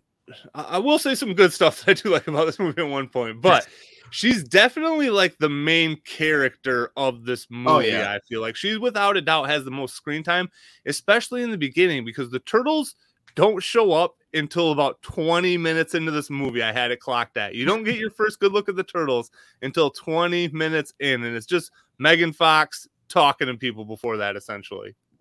Yeah, really, she's the main character, and the second main character is her sidekick Vernon. Basically, yeah. like it's really a human story, an outsider story about the turtles. We're like the main plot surrounds the turtles, but that's not who we're following. We're following, uh, you, you know, we're following this side, these side characters as they almost like in an old Godzilla movie where like, you know, the story's going on between Godzilla and King Ghidorah or something. They're fighting. But we're following these like, you know, regular Japanese yeah. people who are just like they're going through their problems that are a result of what's happening with Godzilla and everything. So it's really like we're it's a movie about April O'Neil that is that features turtles. Yeah, and that's why I feel like you could just remove all the turtles side plot and just replace them with any action heroes to yeah. help them and it would still be the same movie essentially and replace Shredder with any other villain and it would still just be the same movie. Yeah. I mean, hell, you wouldn't even have to change Shredder's design. no, exactly. Mecha thing. No one would even think like, oh, was that supposed to be Shredder at some point? Like everyone would just be like, oh, cool villain for your new superhero movie. yeah. And so when the turtles do show up, so Lacey had walked in when I was watching this and she started talking to me about it. And she was like, Did you like these movies? I was like, eh, the first one doesn't really do anything for me. And she's like, I liked them. What don't you like about them? And it was like when they're all like coming through the sewers and they're like flying down and stuff like that. And she's like, This stuff right here is really fun. And that stuff is pretty fun. When they do show turtles doing turtle stuff, it's not terrible in this movie. Like, if you get away from the designs, the turtles aren't really terrible turtles in this movie. No, they're really not, honestly. I think that was the big complaint I had and a lot of people had uh, after seeing this. I remember watching Andre Meadows from a Black Nerd Comedy. I remember what he he did a review of the movie when it was brand new. And I agreed with like everything that dude said in his his his video. Cause I remember him saying like that one scene where they're on the elevator, the MC Mikey, and they all start getting into it and they all start like jamming out, and then they instantly, as soon as the door opens, they, they crack back to being serious and they they go back and like that's what we wanted more of. That's like that's what I was that's what we would love to see more of. That was a great taste of what the turtles could have been, but we just didn't get enough time with them. Yeah, so and I feel like we'll kind of gradually transition and make by making comparisons to the second movie. So like I feel like that's exactly the stuff they took and ran with in the second movie is like those little yeah. instances that people made that wanted more of that's basically what they made into the entire second movie. And then nobody watched it. Right? Which is funny because i mean i do think it was i think the second one is a much better turtle story for sure. I i kind of enjoyed the second one watching it i'm not gonna lie. Like i was much more into that one than i thought i was going to. Yeah. Um but yeah like the turtles are good turtles and Uh, the one problem with the first one is I feel like Donatello didn't really get enough action, but they kind of made up for that one in the second one. I feel like he's really the only one that doesn't really get a lot of development in the first movie, but I like his character a lot and I like his voice actor a lot. I really like his voice in both the movies. Yeah, it really fits him, honestly. I never really like I just kind of took it for granted and didn't think, but now that you mention it, he has a really good voice because he has that nerdy element, but it's not like super over the top like it is usually now, where he just sounds like a complete cowering geek. Like he's like he sounds more nerdy and more, but he also sounds more like kind of like confident and collected than the other turtles. Yeah, I feel like he's kind of like he's he's not like an exact rip off of the toon Donatello, but I feel like that's what that dude was kind of channeling when he was doing it. I, I really get a toon Donatello vibe for it, but he sounds a little bit less toony and more real world. Yeah. On the toon when he was like over that, like, like, wow, I just made this flux modulator Yeah. and all this. But I mean, especially in the second movie, that's how he talks. He talks in gibberish the entire time, pretty yeah. much. Well, the, I mean, we'll get to the second one, but that is what I liked that second one. It feels like you're watching a theatrical version of an 87 episode. But um, but yeah, well, I guess we're still on the first one. But uh, just to say, I, I I guess it is weird. I'm going into the second one again. But, uh, I say it's hard to not make comparisons as we're going Yeah. along. So we'll kind of do a little bit of both now before we transition to the second. Yeah. we kind of compare as we go along. so Eric Sacks is the he's the third most important character in the first movie. Like, or he's probably the second most. You probably have Megan Fox is the main character, April O'Neil, and then Eric Sacks is like the main villain. Yeah. Um, he not only is he not in the second one, not only is he not even mentioned in the second one, but now suddenly Baxter Stockman's the scientist working for Shredder.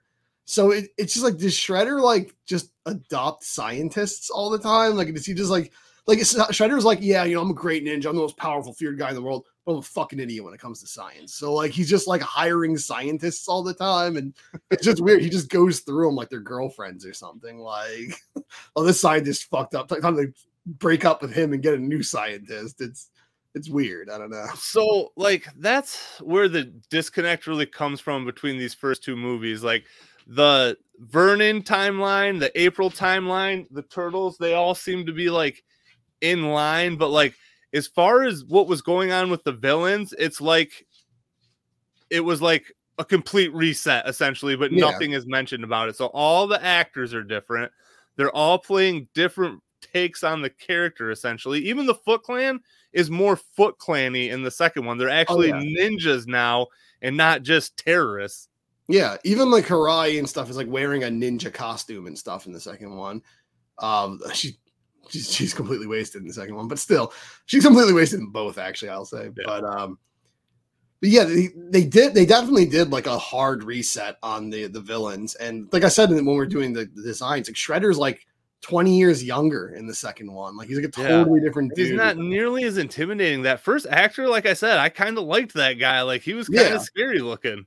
he was intimidating. I think the second one, he's like, he just seems like he's like more handsome. Like I don't know, like we wanted to make Yeah. Shredder more handsome. It's like he's Shredder. I mean, like he should be intimidating, not handsome. But uh yeah, Shredder got freaking impaled in the chest by a katana in the first movie. There's no mention of that in the second Nope. one. Like he's just totally fine. The scratches are gone from his face and everything. Yep, It's like totally clean cut now. like you're not the same dude. I'm sorry, but like maybe it was like a Padme Amidala thing. Maybe the one in the first movie was was a decoy that wasn't the real Shredder, and uh, he is. Like I said, it just really feels like they did a hard reset because they're like, okay, we definitely messed up. Like these foot soldiers were terrible. They just feel like terrorists. Karai looked more the part in the first one. Like I feel like she had a more Karai haircut, but like if Karai's not doing ninja stuff, like she's not Karai. You know what I mean? Like that's her whole shtick is she's so good at ninjutsu that she can fight against the turtles. Yeah, exactly. You don't bring in a character who's a specific type of fighter and then just like make them something completely different. Like that would be like I don't know, say that they're doing like say they they did like a, a Street Fighter movie again, and they they made Balrog like a fencer or something. Right. like this supposed to be a boxer. What the fuck is this? So like it, it seems weird to bring Karai in and just make her like yeah, she's just a terrorist, really. She's just a terrorist. And uh it's it's not the same character at all. And then the second one, they do her up like she's supposed to look like a ninja, but she doesn't do anything. So like Karai, honestly, like she might as well not even have been in either of these movies. She didn't even need to be. No, I feel like what then again, that's kind of how I hate to say it, but Tatsu was in the first couple too. You know what I mean? He was there to like enforce and stuff like that, but at the end of the day, he just gets quadruple shell smashed by the turtles, and I guess the first one he gets jacked up by Casey, but I mean he gets taken out in two seconds in the second movie. And I feel like that's how Karai is in this one. Like she doesn't really in the second one, she pulls out the sword anyway, but I mean she gets taken out by April and Vernon. Like, I mean, that's not Karai. Come on. I think you mentioned that in the last comparison video. Yeah, too. that fucking pissed me off. Uh, when I was in the theater, I, I might have out loud been like, "No fucking way!" When I saw it, or something like that pissed me off when I saw that. Uh, like with a laptop or something, also. But like, at least Tatsu was still like intimidating the whole movie. Like we Yeah. felt like this dude's a ninja master. He's probably the best just after Shredder. Because like he was training all the, the the kids to be ninja. Like he he clearly understood the art of being a ninja and uh i mean the, the guy's a real martial artist but like karai she didn't feel that intimidating she didn't feel like that authoritative and stuff like she just kind of felt like she's a random girl who got bored in new york city and decided to become a terrorist. Like, like she didn't really feel like she didn't have that presence. And i feel like in the second one they tried to give her that presence but she came off like a mindless goon like a grunt in the second Yeah. one. I feel like she was a lot less relevant in the second one. yeah As she just stood too. behind shredder and looked angry the Yeah. whole movie. pretty much. And the first one she did a little bit more on her own because outside of when it showed Shredder at his house, which Shredder had a really sick house, by He the did. way, too. That house was freaking awesome. He did. he had Um, a sweet pad. Yeah. Yeah, like outside of that, it doesn't really ever show Shredder until he puts the armor back or puts the armor on, and then from there he's only in his armored version the entire time. So I feel like Karai kind of is almost the main, I guess, outside of Eric Sacks as well. Like she's kind of the point person for all the Foot Clan, and that's who it almost shows more than Shredder in general. Yeah. And you go back and watch the 1990 movie, there's way more Tatsu than there is Shredder. So uh, it- it's kind of always cool. I can get wanting to keep Shredder in the shadows and like, uh, you know, build them up and like make him more scary and intimidating, mysterious. But it, it just felt there was a bit too much of a disconnect with Shredder in this movie. I think that's mostly because they shot those like a year later, like all the Yeah. scenes with Shredder. So Yeah, and, and I can definitely see that now because I didn't. I, I know you mentioned that before that Eric Sacks was originally supposed to be the main um antagonist, but now I can really see how they just added those other scenes with scary Shredder in the beginning to make it look like he is the Shredder. So in so the stuff that I do like about this first movie, I do like all the fight scenes. Like I like when Shredder shows up and like takes out everybody and I like all that stuff. I do like the final fight at the end. Like the action stuff is pretty good for just sitting there eating popcorn and enjoying the movie. And the second half, I feel like this does have a lot of the same problems that like 2007 did. Like the first half of this movie is just too much exposition and just setting Yeah. things up. And then the second half is pretty action packed from there on. And i do like the second half of this movie a lot from when they move to all the stuff that's happening down the ski hill or this hill which how can vehicles just be going downhill and not be rolling at all? Like that is the most i, I know we're talking about michael bay turtles here but that is the most like far-fetched situation that they could just drive vehicles down this mountain and none of them ever rolled Yeah. Although I will say that's my favorite sequence in the movie. I think it's the most fun sequence in the movie. Yeah, it's really good and it's really action packed for sure. But I'm, and again, I just I don't know how I feel about when Raph like literally takes out the Humvee himself. But I mean, I guess they are bulletproof, so Yeah. Raph, Raph is just an all out beast in these movies. Like he's just a monster.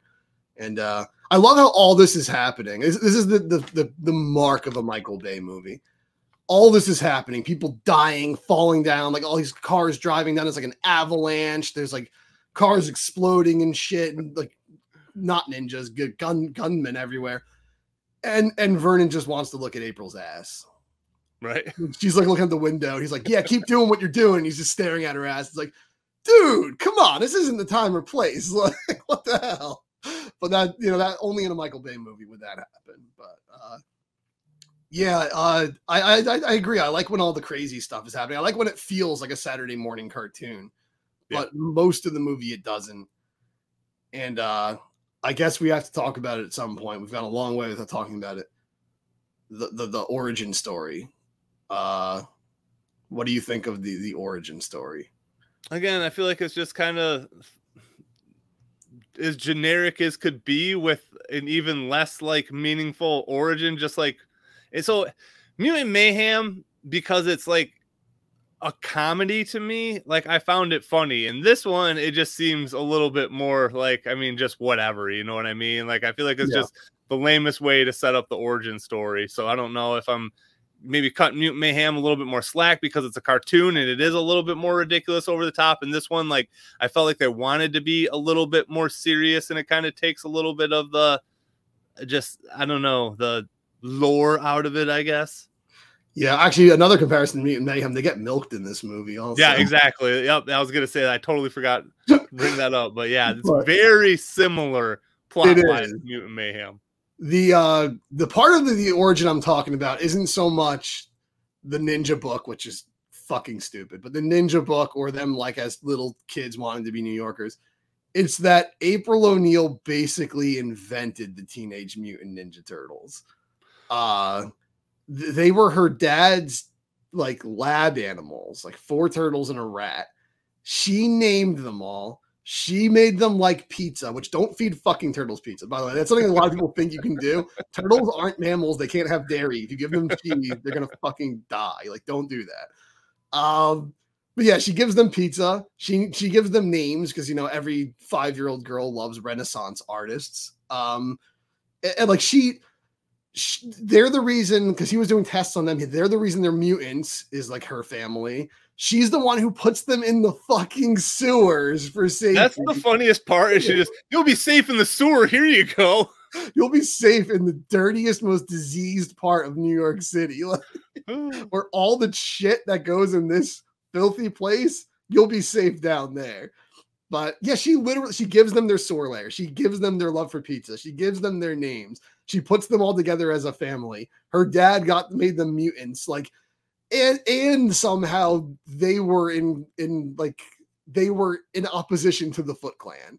It's like they gave them their villains also. Like April and her dad gave the turtles their entire identity in that movie, outside of being ninjas. Yeah, so the thing that I just realized after watching this movie is I'm pretty sure the IDW run came out before 2014. I want to say it's been going since 2012. I could Yeah. be wrong. That's the number that's in my head. And that's essentially what the origin story is for the turtles, minus all the mystical reincarnation stuff. Like the the turtles and Splinter were in a lab with April. She named them. She did all the stuff, but then they just get reincarnated as the spirits of the Japanese people. So it's very similar to that, and I'm assuming that's where they got that idea from for the movie. And I never realized that until now. See, I remember hearing that when it came out because I was I know they, they were out already, the IDW comics, because I remember people were saying that as a trivia fact that like a lot of the backstory came from the IDW comics, but I didn't read them, so I didn't know just how much. But now that you're explaining it, it's like, oh wow, literally everything. came Yeah, and I never really put that together until I watched the movies this time because when I watched it in 2014, I wasn't really thinking about that. So Yeah, but I know that was I guess it just shows how many people weren't reading IDW or at least didn't like IDW because I remember that was one of the things that like united most P- Turtles fans. They fucking hated that aspect of the origin story.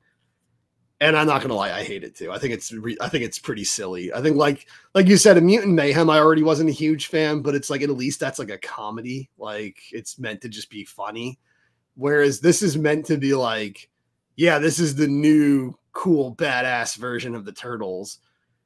And this the the, the backstory is just so convenient and so rushed and like a million coincidences and stuff. And I don't know, it, it doesn't work for me. Honestly, I think it's pretty dumb. Well, again, it Also- makes sense too because they clearly had a completely different origin story they wanted to go with.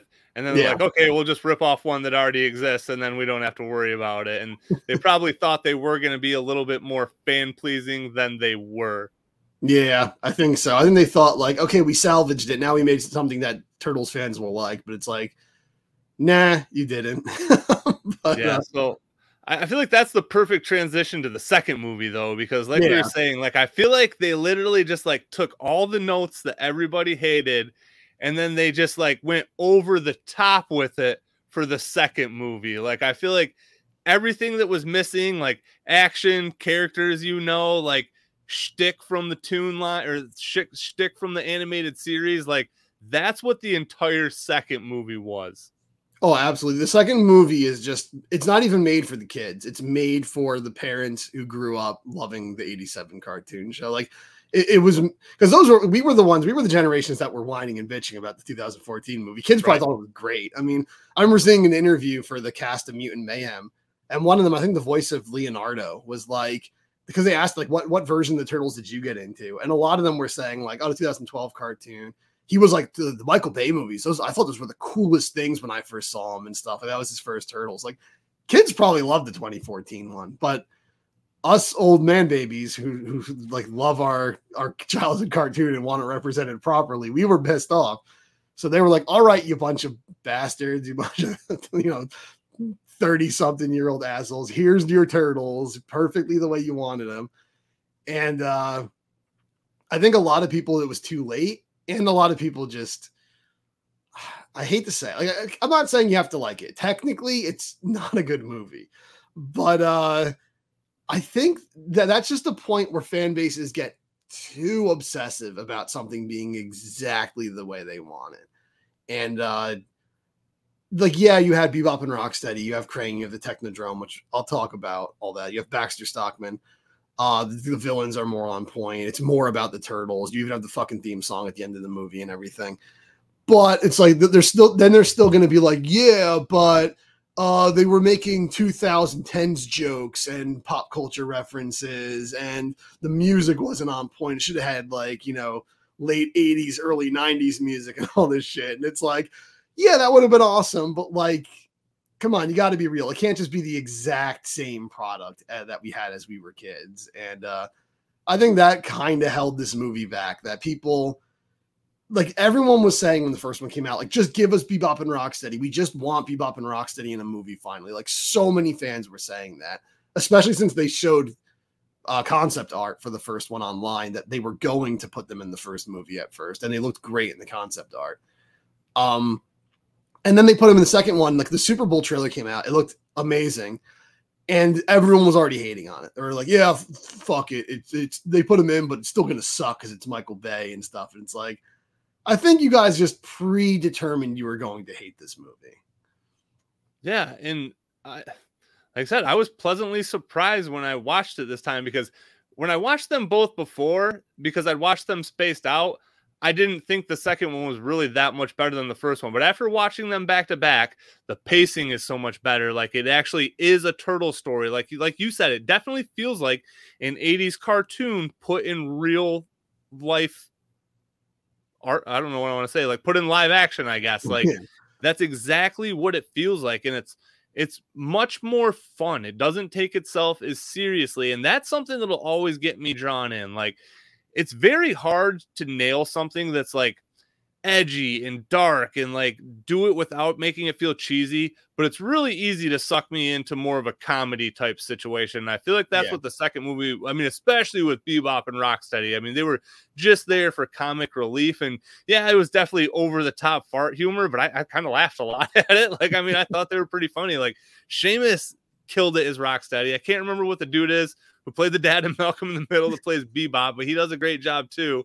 And even them just putting them like in juxtaposition with the Shredder, like when they're dicking around and farting, even the Shredder's just like, what the fuck is going on here? Like, what is going on here? Like, I liked that a lot to where in the beginning they're like, the Shredder's hardcore. He doesn't even have to move. He's gonna get out of this back of this trailer. And then to just going from that to him, seeing him be like, these fucking assholes, what are they doing? Like, I don't know. I, I liked the tone of this movie a lot. Yeah, they definitely did a really good job. I think there's like uh there's the parts where they're eat, they're just eating like giant oil drums of spaghetti and like Right. uh meatballs and spaghetti. And uh Shredder like they're like goofing around, they're like slapping Bebop's stomach, calling him fat ass or whatever. And then like Shredder comes in, he's just looking at him like, what the fuck are you guys doing? And he goes to talk, and Bebop's like, just a sec. You know, he, like he slurps up the rest of like the spaghetti that's like all over his tusks. And it's just this awkward fucking pause. And Shredder's just looking at him like, why the fuck did I get stuck with these guys? Like, I don't know. It was And just that's not, like, how the gold. cartoon feels too. He's Yeah. like, he's trying to conquer the world, but he just has to deal with these buffoons. and uh yeah, I think it's and I think they did a good job of keeping it light because you know the scene where they're mutated could be terrifying for kids. Yeah. Uh, it could be really tragic and fucked up for the characters, but they put in those lines where they're like, "Whoa, this feels amazing," and Yeah. that they think it's cool that they're a rhino and a warthog now. So it's like it takes what could have been like a horror story and just makes it like a fun, goofy Saturday morning cartoon story like that. Yeah, and that's why I feel like again, Sheamus and the dude that plays the dad's Malcolm in the Middle. I should have looked up his name, but like they did a very good job at just even like when they were like gonna get serious and like fight with the turtles and stuff, they did a good job of like tensing it up too. You know what I mean? Like I feel like their range actually was pretty good on those characters, and that's what I like about Bebop and Rocksteady. Like they should be a threat. Like yeah, they're buffoons, but I mean he's a fucking rhino and a giant warthog. Like that's why I do like their IDW characters a lot because they're a little bit they're still kind of goofy, but they're actually badasses in that one. And I really did like Bebop and Rocksteady a lot more than I remember liking them too. Yeah, I like them. That was my big takeaway from this movie. Was like I just love the way they did Bebop and Rocksteady because when they're fighting them, it, it's ridiculous. But like their heads are like breaking through the airplane and everything. Yeah. They fall out of the airplane on a fucking tank and like are blasted at the turtles and shit. Again, Like, they're all superheroes. If the turtles are superheroes, then these guys are even bigger. So yeah, it's it's awesome. But I think like the the most badass moment is uh when Casey's like trying to like hold his own against him, and we'll, we'll talk about Casey. But when Casey's trying to hold his own against Bebop and Rocksteady in the parking garage. When you see like Rocksteady charging, he's just knocking cars out of the way. Bebop's Right. just flipping him over, looking for Casey. Like he doesn't give a fuck. That just made them like that was like when I saw that, my inner child was like, finally, they're badass. Like, like yes, they're goofy, they're these lovable dopes, but they could fucking level the block if they yeah, exactly. And that's how they should have been. Like, because that's how they are in the first season of the cartoon. You know what I mean? Like Yeah, when they're first dealing with the turtles, like at that one point, like Rocksteady has two of them palmed. You know what I mean? Like Yeah. they actually are threats then, and that is exactly what you got out of that situation. Where it's like, okay, dude, if these guys are chucking cars everywhere, they're gonna freaking crush Casey if they get their hands on him. Like he's gonna be dead real fast. yeah, exactly. And even then, like uh they get like blown up by a grenade and they're not even dead. They're just like, my man. Yeah. and I feel like that's a situation where I mean they didn't maybe know they were going to go for there, and I can't. Is is that a fart joke at the end too? Is that what that's supposed to insinuate on that one? I don't think so. I think that there was the fart just-. The Big Bang was the, the the fart joke. I remember like, hey, I got a Big Bang for you. Yeah. fucking, uh, I don't know what the last one was, but it might have been. But Okay, was he just saying my man because he's still alive and they just wanted to know they're alive? Or I thought I like think he let off another fart when he was in there. maybe I, I think it was just because they're because they're bros and they're still like you know together. So because they had the my man joke running like the whole movie. That was like Yeah. their thing. Like my there was the joke where they find out their their junk is bigger. They look Oh, in yeah. their pants and they're like, my man. But uh, which like I don't know. Do warthogs have big dicks? I have no idea. But I feel like most animals other than horses are pretty screwed in that department. So yeah. I imagine a rhino probably has a big dick. I don't know. But uh who, knows? Well, according to Michael Bay, they both do. um, but yeah, they they had like they had great those two actors had great chemistry where uh when they're humans at the beginning, they have great chemistry. Yep. And when even when they're big CGI monster animal Mhm. people, they have great chemistry. Those guys were like I don't even know if those guys ever knew each other in real life. But No, they- and like I said, they really did feel like like two peas in a pod. Like that was Yeah. excellent casting in that department for sure. Yeah, speaking of casting though, so the two characters we haven't talked about yet. One of them I feel like was cast very well, and Oh, the yeah, other one good. was cast very poorly. And I'm sure you can guess which one I think is which.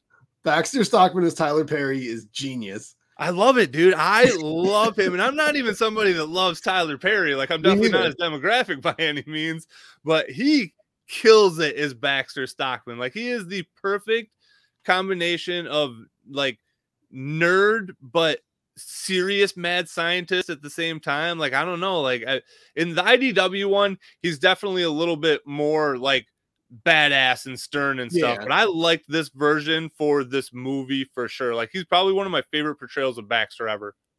They did a great job of taking that more serious, like IDW or Mirage version of him and mixing it with the 87 one where he's like this giggling doofus like Yeah. dork. Just like like when he's like trying to talk to like impress April at the beginning. He doesn't know how to talk to girls. He's he's like a nerd, but he he thinks he's being real cool when he's talking to her and stuff. He's like, uh, uh, uh.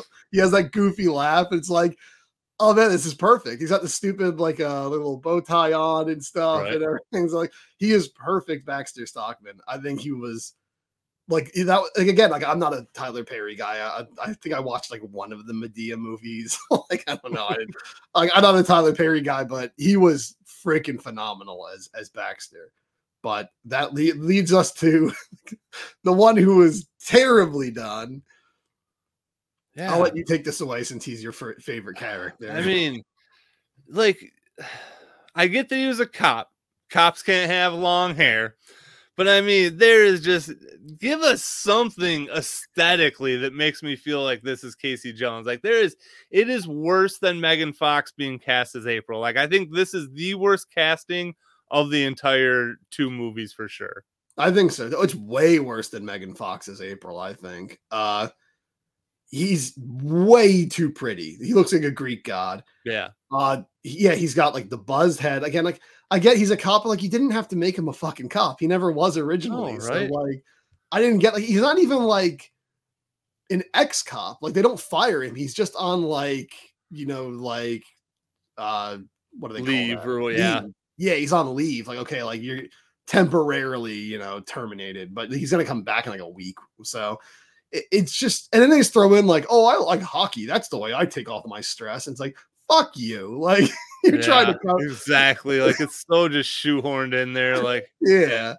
Like they're trying to cover their ass, but he wears the hockey mask for like I know in the original movie he wears it like twice actually. He wears it when he fights Raph at first, and then he wears it when he shows up at the, the burning apartment. Yep. Um does he wear it at the end of the movie in the last brawl? I don't think so. I don't think he does either. Now that I think about Yeah. it. Because I think when he goes oops and he pulls like the lever, he, Yep. he's not wearing it. Like when he's when he's giving the whole speech about like, you know, uh you think this or that down there, like he's just unmasked. So Yeah. uh I think like once he meets April, he's never masked again anymore for the rest of the movie. But in in this one, he wears it once. Yeah. And they make a joke about how no one can hear him. It's kind of funny, but uh it- it's just like this isn't in any way, shape, or form Casey Jones, which is so weird because they they got Baxter so perfect. They got Bebop and Rocksteady so perfect.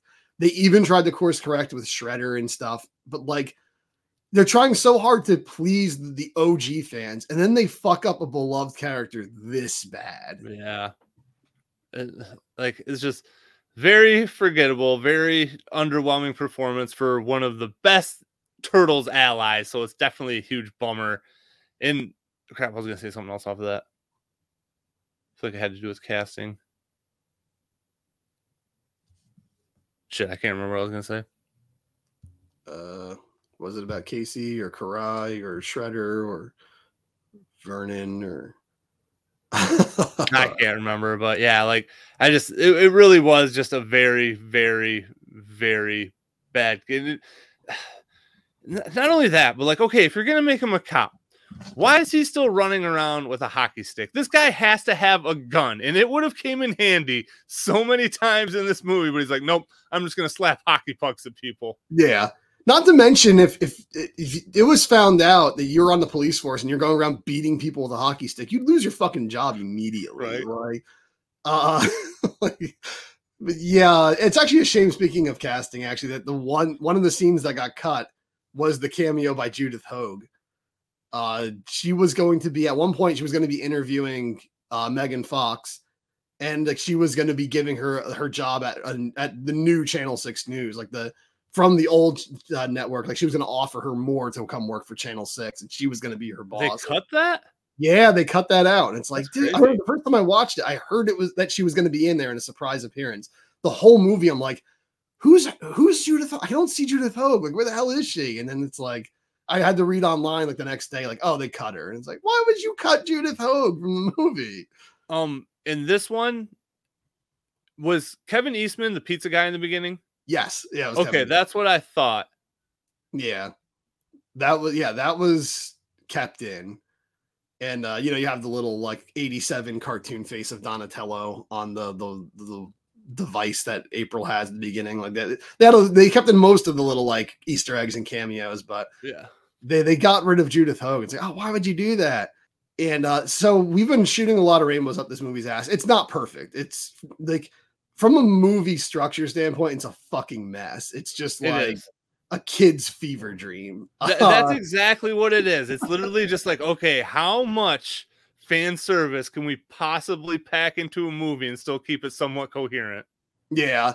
And even though I loved seeing him, I think the one aspect that really could have just been removed because the movie was too busy already and he's so rushed in the film is Krang.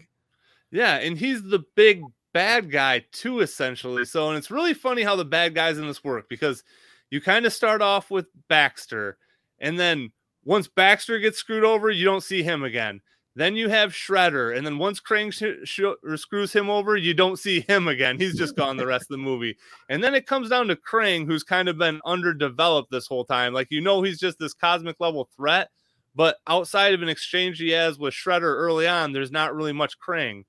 That exchange is the most abrupt and rushed scene, also. Like, I mean, it is just bam. Here's a bunch of exposition now. Like, yeah, Shredder just wakes up in some like just appears in some other universe, Dimension X, I guess. And there's a fucking talking brain coming out of a fucking robot stomach. And he- he's like not that weirded out. He's just like, oh, what does this guy have to say? It's like, dude, it's a fucking talking wad of gum. Like, come on.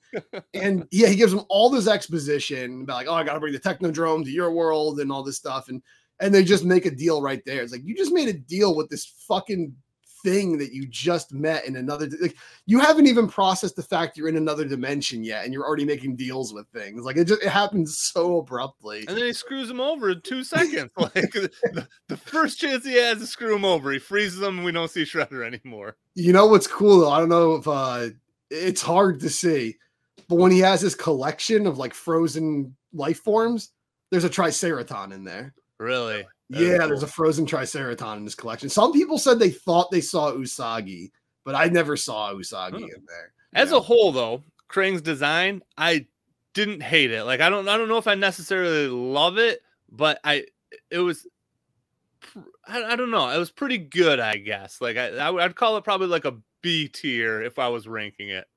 I think it's a good design. It basically looks like Krang. I think the thing is, it it's not believable as live action. He's a little too cartoony looking. I Mhm. think like he probably just move every inch of him is just like move, moving and writhing and wiggling all the time. It's like it's and that's what he was like in the '87 cartoon. But in live action, it looks a little goofy. Like it looks like a cartoon. And that's why Um, I feel like if they would have just kept him in the cavity a little bit more, I don't know. I feel like I would have liked that a little bit more than how he was always like floating outside of it, basically. Which is so weird too because I remember in that Super Bowl commercial they showed his his the android body, and I remember for the action figure the way the android body looked, it looked more like the original one. It had the the peach like human skin on certain parts on like the arms stuff. It had the full head like the the way he looked in the '87 cartoon. Uh, but then in the movie, he just has like a block of metal for a head or something. Like, he yeah, like, he's very head. pinheaded for sure. Yeah, it looks like it's not finished, and it's like, why did you get rid of what looked awesome in the trailer and stuff? And I mean, like the action figures were already like designed like that, so it was really weird that they changed that at the last sec- uh, second. Uh, Technodrome is very rushed. Uh, it, it- we don't actually get to get like the real Technodrome. Like well, the rest of them. technically, you don't even see it fully assembled because Yeah. right before it is, it starts regressing anyway. So Exactly. I think they were really saving that for part three. Because uh, I remember in an interview, Tyler Perry said that weekend, like when it came out, he said, like, I am going to become a fly in the next movie. And uh, which I was like, oh, fuck, we came this close to seeing live action Baxter Fly. But uh, so they were definitely planning, I think, like kind of how the, the show went. Now that Shredder's in the Technodrome and Krang's back in there and it's in Dimension X, they were going to kind of do what they did in the cartoon where Shredder and Krang are like bickering in Dimension X, trying to get back to Earth. And uh, I think the third movie was going to involve like the Technodrome in full coming to Earth and wreaking havoc and all. Uh, but they never got to do that, which I do have to say, you know, it's it's not the greatest uh series of Turtles films by far, but I am a little disappointed we never got that full trilogy. I would have liked to see that third film. Honestly, after watching these two back to back, I would as well because, I, like, I know I keep coming back to this. I do feel like the second movie was a very big improvement from the first one, and I feel like they definitely could have kept that going into the third. Like, in uh, we didn't even really like talk about the turtles much in the second one, but like even their designs are so much better just with a couple changes. I'm not really a fan of like Raph's shoulder pad or anything like that, but they got rid of like all the extra crap they were wearing. Like Donnie has the controllers on his arms and stuff, but like they're not wearing like the, the chest armor anymore or anything like that. They're not wearing sunglasses on their heads. And I, I, don't know. I feel like this is one of the few instances, I guess Sonic would be another big one where they clearly took feedback and improved and it really showed. Like I, I don't know. I was like we said, we really sounds like we're blowing a lot of smoke up the second movie's ass, but I, I was pleasantly surprised how much I enjoyed it this time around. Yeah, it's it's weird because I remember the first night I saw it, I went with a friend who like wasn't really into turtles. Uh, they didn't really grow up with it. They liked the 1990 movie, but they didn't watch the cartoon. They didn't collect the toys. They didn't even like action figures as a kid. And uh, me and my buddy went there, and he wasn't really feeling it. He was kind of just like, eh, you know, it's just an action movie. It's just another action movie. And I was kind of like, yeah, yeah, I guess so. I guess it wasn't that great. And then the very next night, I went back and watched it again with my brother. Actually, like obviously we both love turtles, and we like loved it the next night. We were like, oh man, this is what we wanted when we were kids. So it, it is weird that like we both kind of like for me it was from one night to another, but it's where we both kind of didn't care for it that much at first and then we loved it. I think it was almost like the energy going into it. Like, yeah, well, because again, before Turtles, I mean, I was in a very casual Turtles phase. Like, I mean, I still liked Turtles, but I wasn't into collecting. I wasn't diehard. I wasn't reading all the comics like I am now. So now yeah. that I've literally spent the last year and a half of my life analyzing Teenage Mutant Ninja Turtles, like I do have a different vantage point than I did in 2016. Yeah, for sure. Um, but yeah, I think it, it, that's the thing though is it's made for Turtles fans. I think that's the thing yeah. is like it's going to be really fun for people who were kids when the 87 cartoon was new. And if you go if you go into it watching it with people from that age range with the, from that fandom, you're to have a great time. You're to have a party. But if you watch it with someone else, you're probably to notice how not good the movie actually is because you're to be seeing it from their perspective. Yeah. And uh you're to be watching it as a movie, not as two hours of turtles, uh, you know, n- nostalgia bait. so yeah. Which uh, again, I mean, it's like you know, the Transformers movies aren't great movies, but I enjoy watching them because they're fun, and I feel like that's how this movie is too. Like if if something can be fun and funny, I can get past a lot of the shitty shit about it. Like everything doesn't have to be Martin Scorsese level of freaking filmmaking. You know what I mean? Yeah. Like I, I don't always need that. Sometimes I do just want to eat some popcorn and watch a fun movie. And I mean that is what these movies went for. And this first one didn't quite hit the mark as much, but the second one absolutely did for me. Yeah, yeah, I agree. I think the second one's a lot better than people give it credit for. Yeah, Again, I would I probably put it fourth on my list between. I would put the original trilogy in order this one, TMNT, and then actually probably Mutant Mayhem. I don't know. I I can't really settle on where Mutant Mayhem goes yet. I'm gonna have to watch yeah. it a couple more times, let it settle. I'm not even gonna include that yet. But from the old movies, I would probably put it fourth on my tier list now. I think I put it third because uh, I did the original, I did Secret of the Ooze, and then I did this. And then I think it was because there was only six. I think I did then TMNT, then Turtles 3, then first Michael Bay. Originally, when I made that list, I had Turtles 3 ahead of TMNT. And then before I made my videos, I rewatched those two. And I was like, that's not fair. Okay, because I know at one point in one of your videos at one time, you commented on that and you're like, this is what I thought then. And I absolutely don't think that now. I know you've changed your order somewhere in videos that I've watched before. Yeah, originally I, I thought the third one was way better than 2007. Then I watched it like 2007 is a way better movie than Turtles 3. I'm sorry, but like Turtles it probably is, but the nostalgia just I mean, it's, it's hard for me yeah. to not like that movie. That's why three was higher on my list because I was giving it nostalgia points. Yeah. But then it's like, I don't know, like you stripped the nostalgia. Again, it's fine as like a fun family adventure comedy, but like it's it's not up there as one of the best Turtles movies No. for sure. I have no idea where Mutant Mayhem would go either for me. That No, same- I'm upset. And I got I got to start watching it, but I mean it's on Paramount right now, and I got Paramount, so I can start knocking out all the Turtles TV or Turtles TV shows we got to start watching. So Yeah, yeah. Actually, I need to get Paramount. I don't have that actually. Oh, actually, they have uh some of them are on Netflix right now. oh, are they okay? I think 2012 and Rise are on Netflix. Oh, okay. 2003 is only on Paramount. Gotcha, Um, yeah. So yeah, so just yeah. giving you guys a little sneak peek into what's coming. I think Rise is our next episode. Then Oh, is it? Yeah, I think it is. I think Rise is our next. I, I got some shit to watch. Yeah. which it's not real long. I did look into it. I think the first season's only like in the teens, and the second one's only in the twenties or something like that, or vice versa. I can't remember, but it's I don't even think it's forty episodes for the whole series. yeah, it's still a lot of hours of watching it though. So Yeah. I, don't- I don't know if I'm gonna watch every single episode. I'm, I'm gonna give it the try. What my plan is gonna be, I'm gonna watch two episodes a day over the next two weeks, see how it goes, and if I got more time on the weekends. But I'm, I'm gonna make a very valiant effort to give the whole series a try. I'm definitely going to skip episodes I've seen because I have seen episodes of it.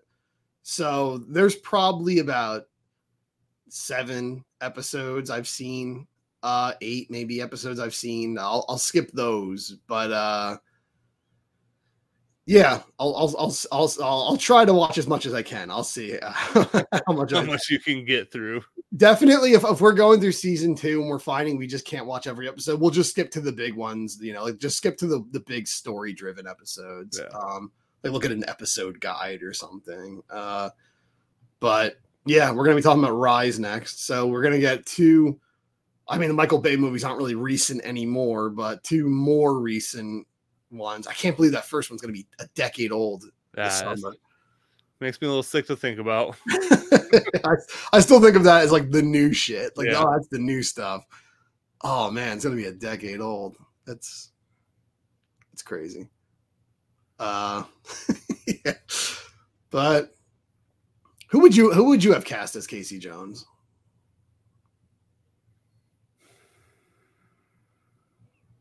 Hollywood's a little short on like rough, tough, badass dudes. Yeah, especially for I'm think, trying to think about the time period too, 2016. Like, I don't know.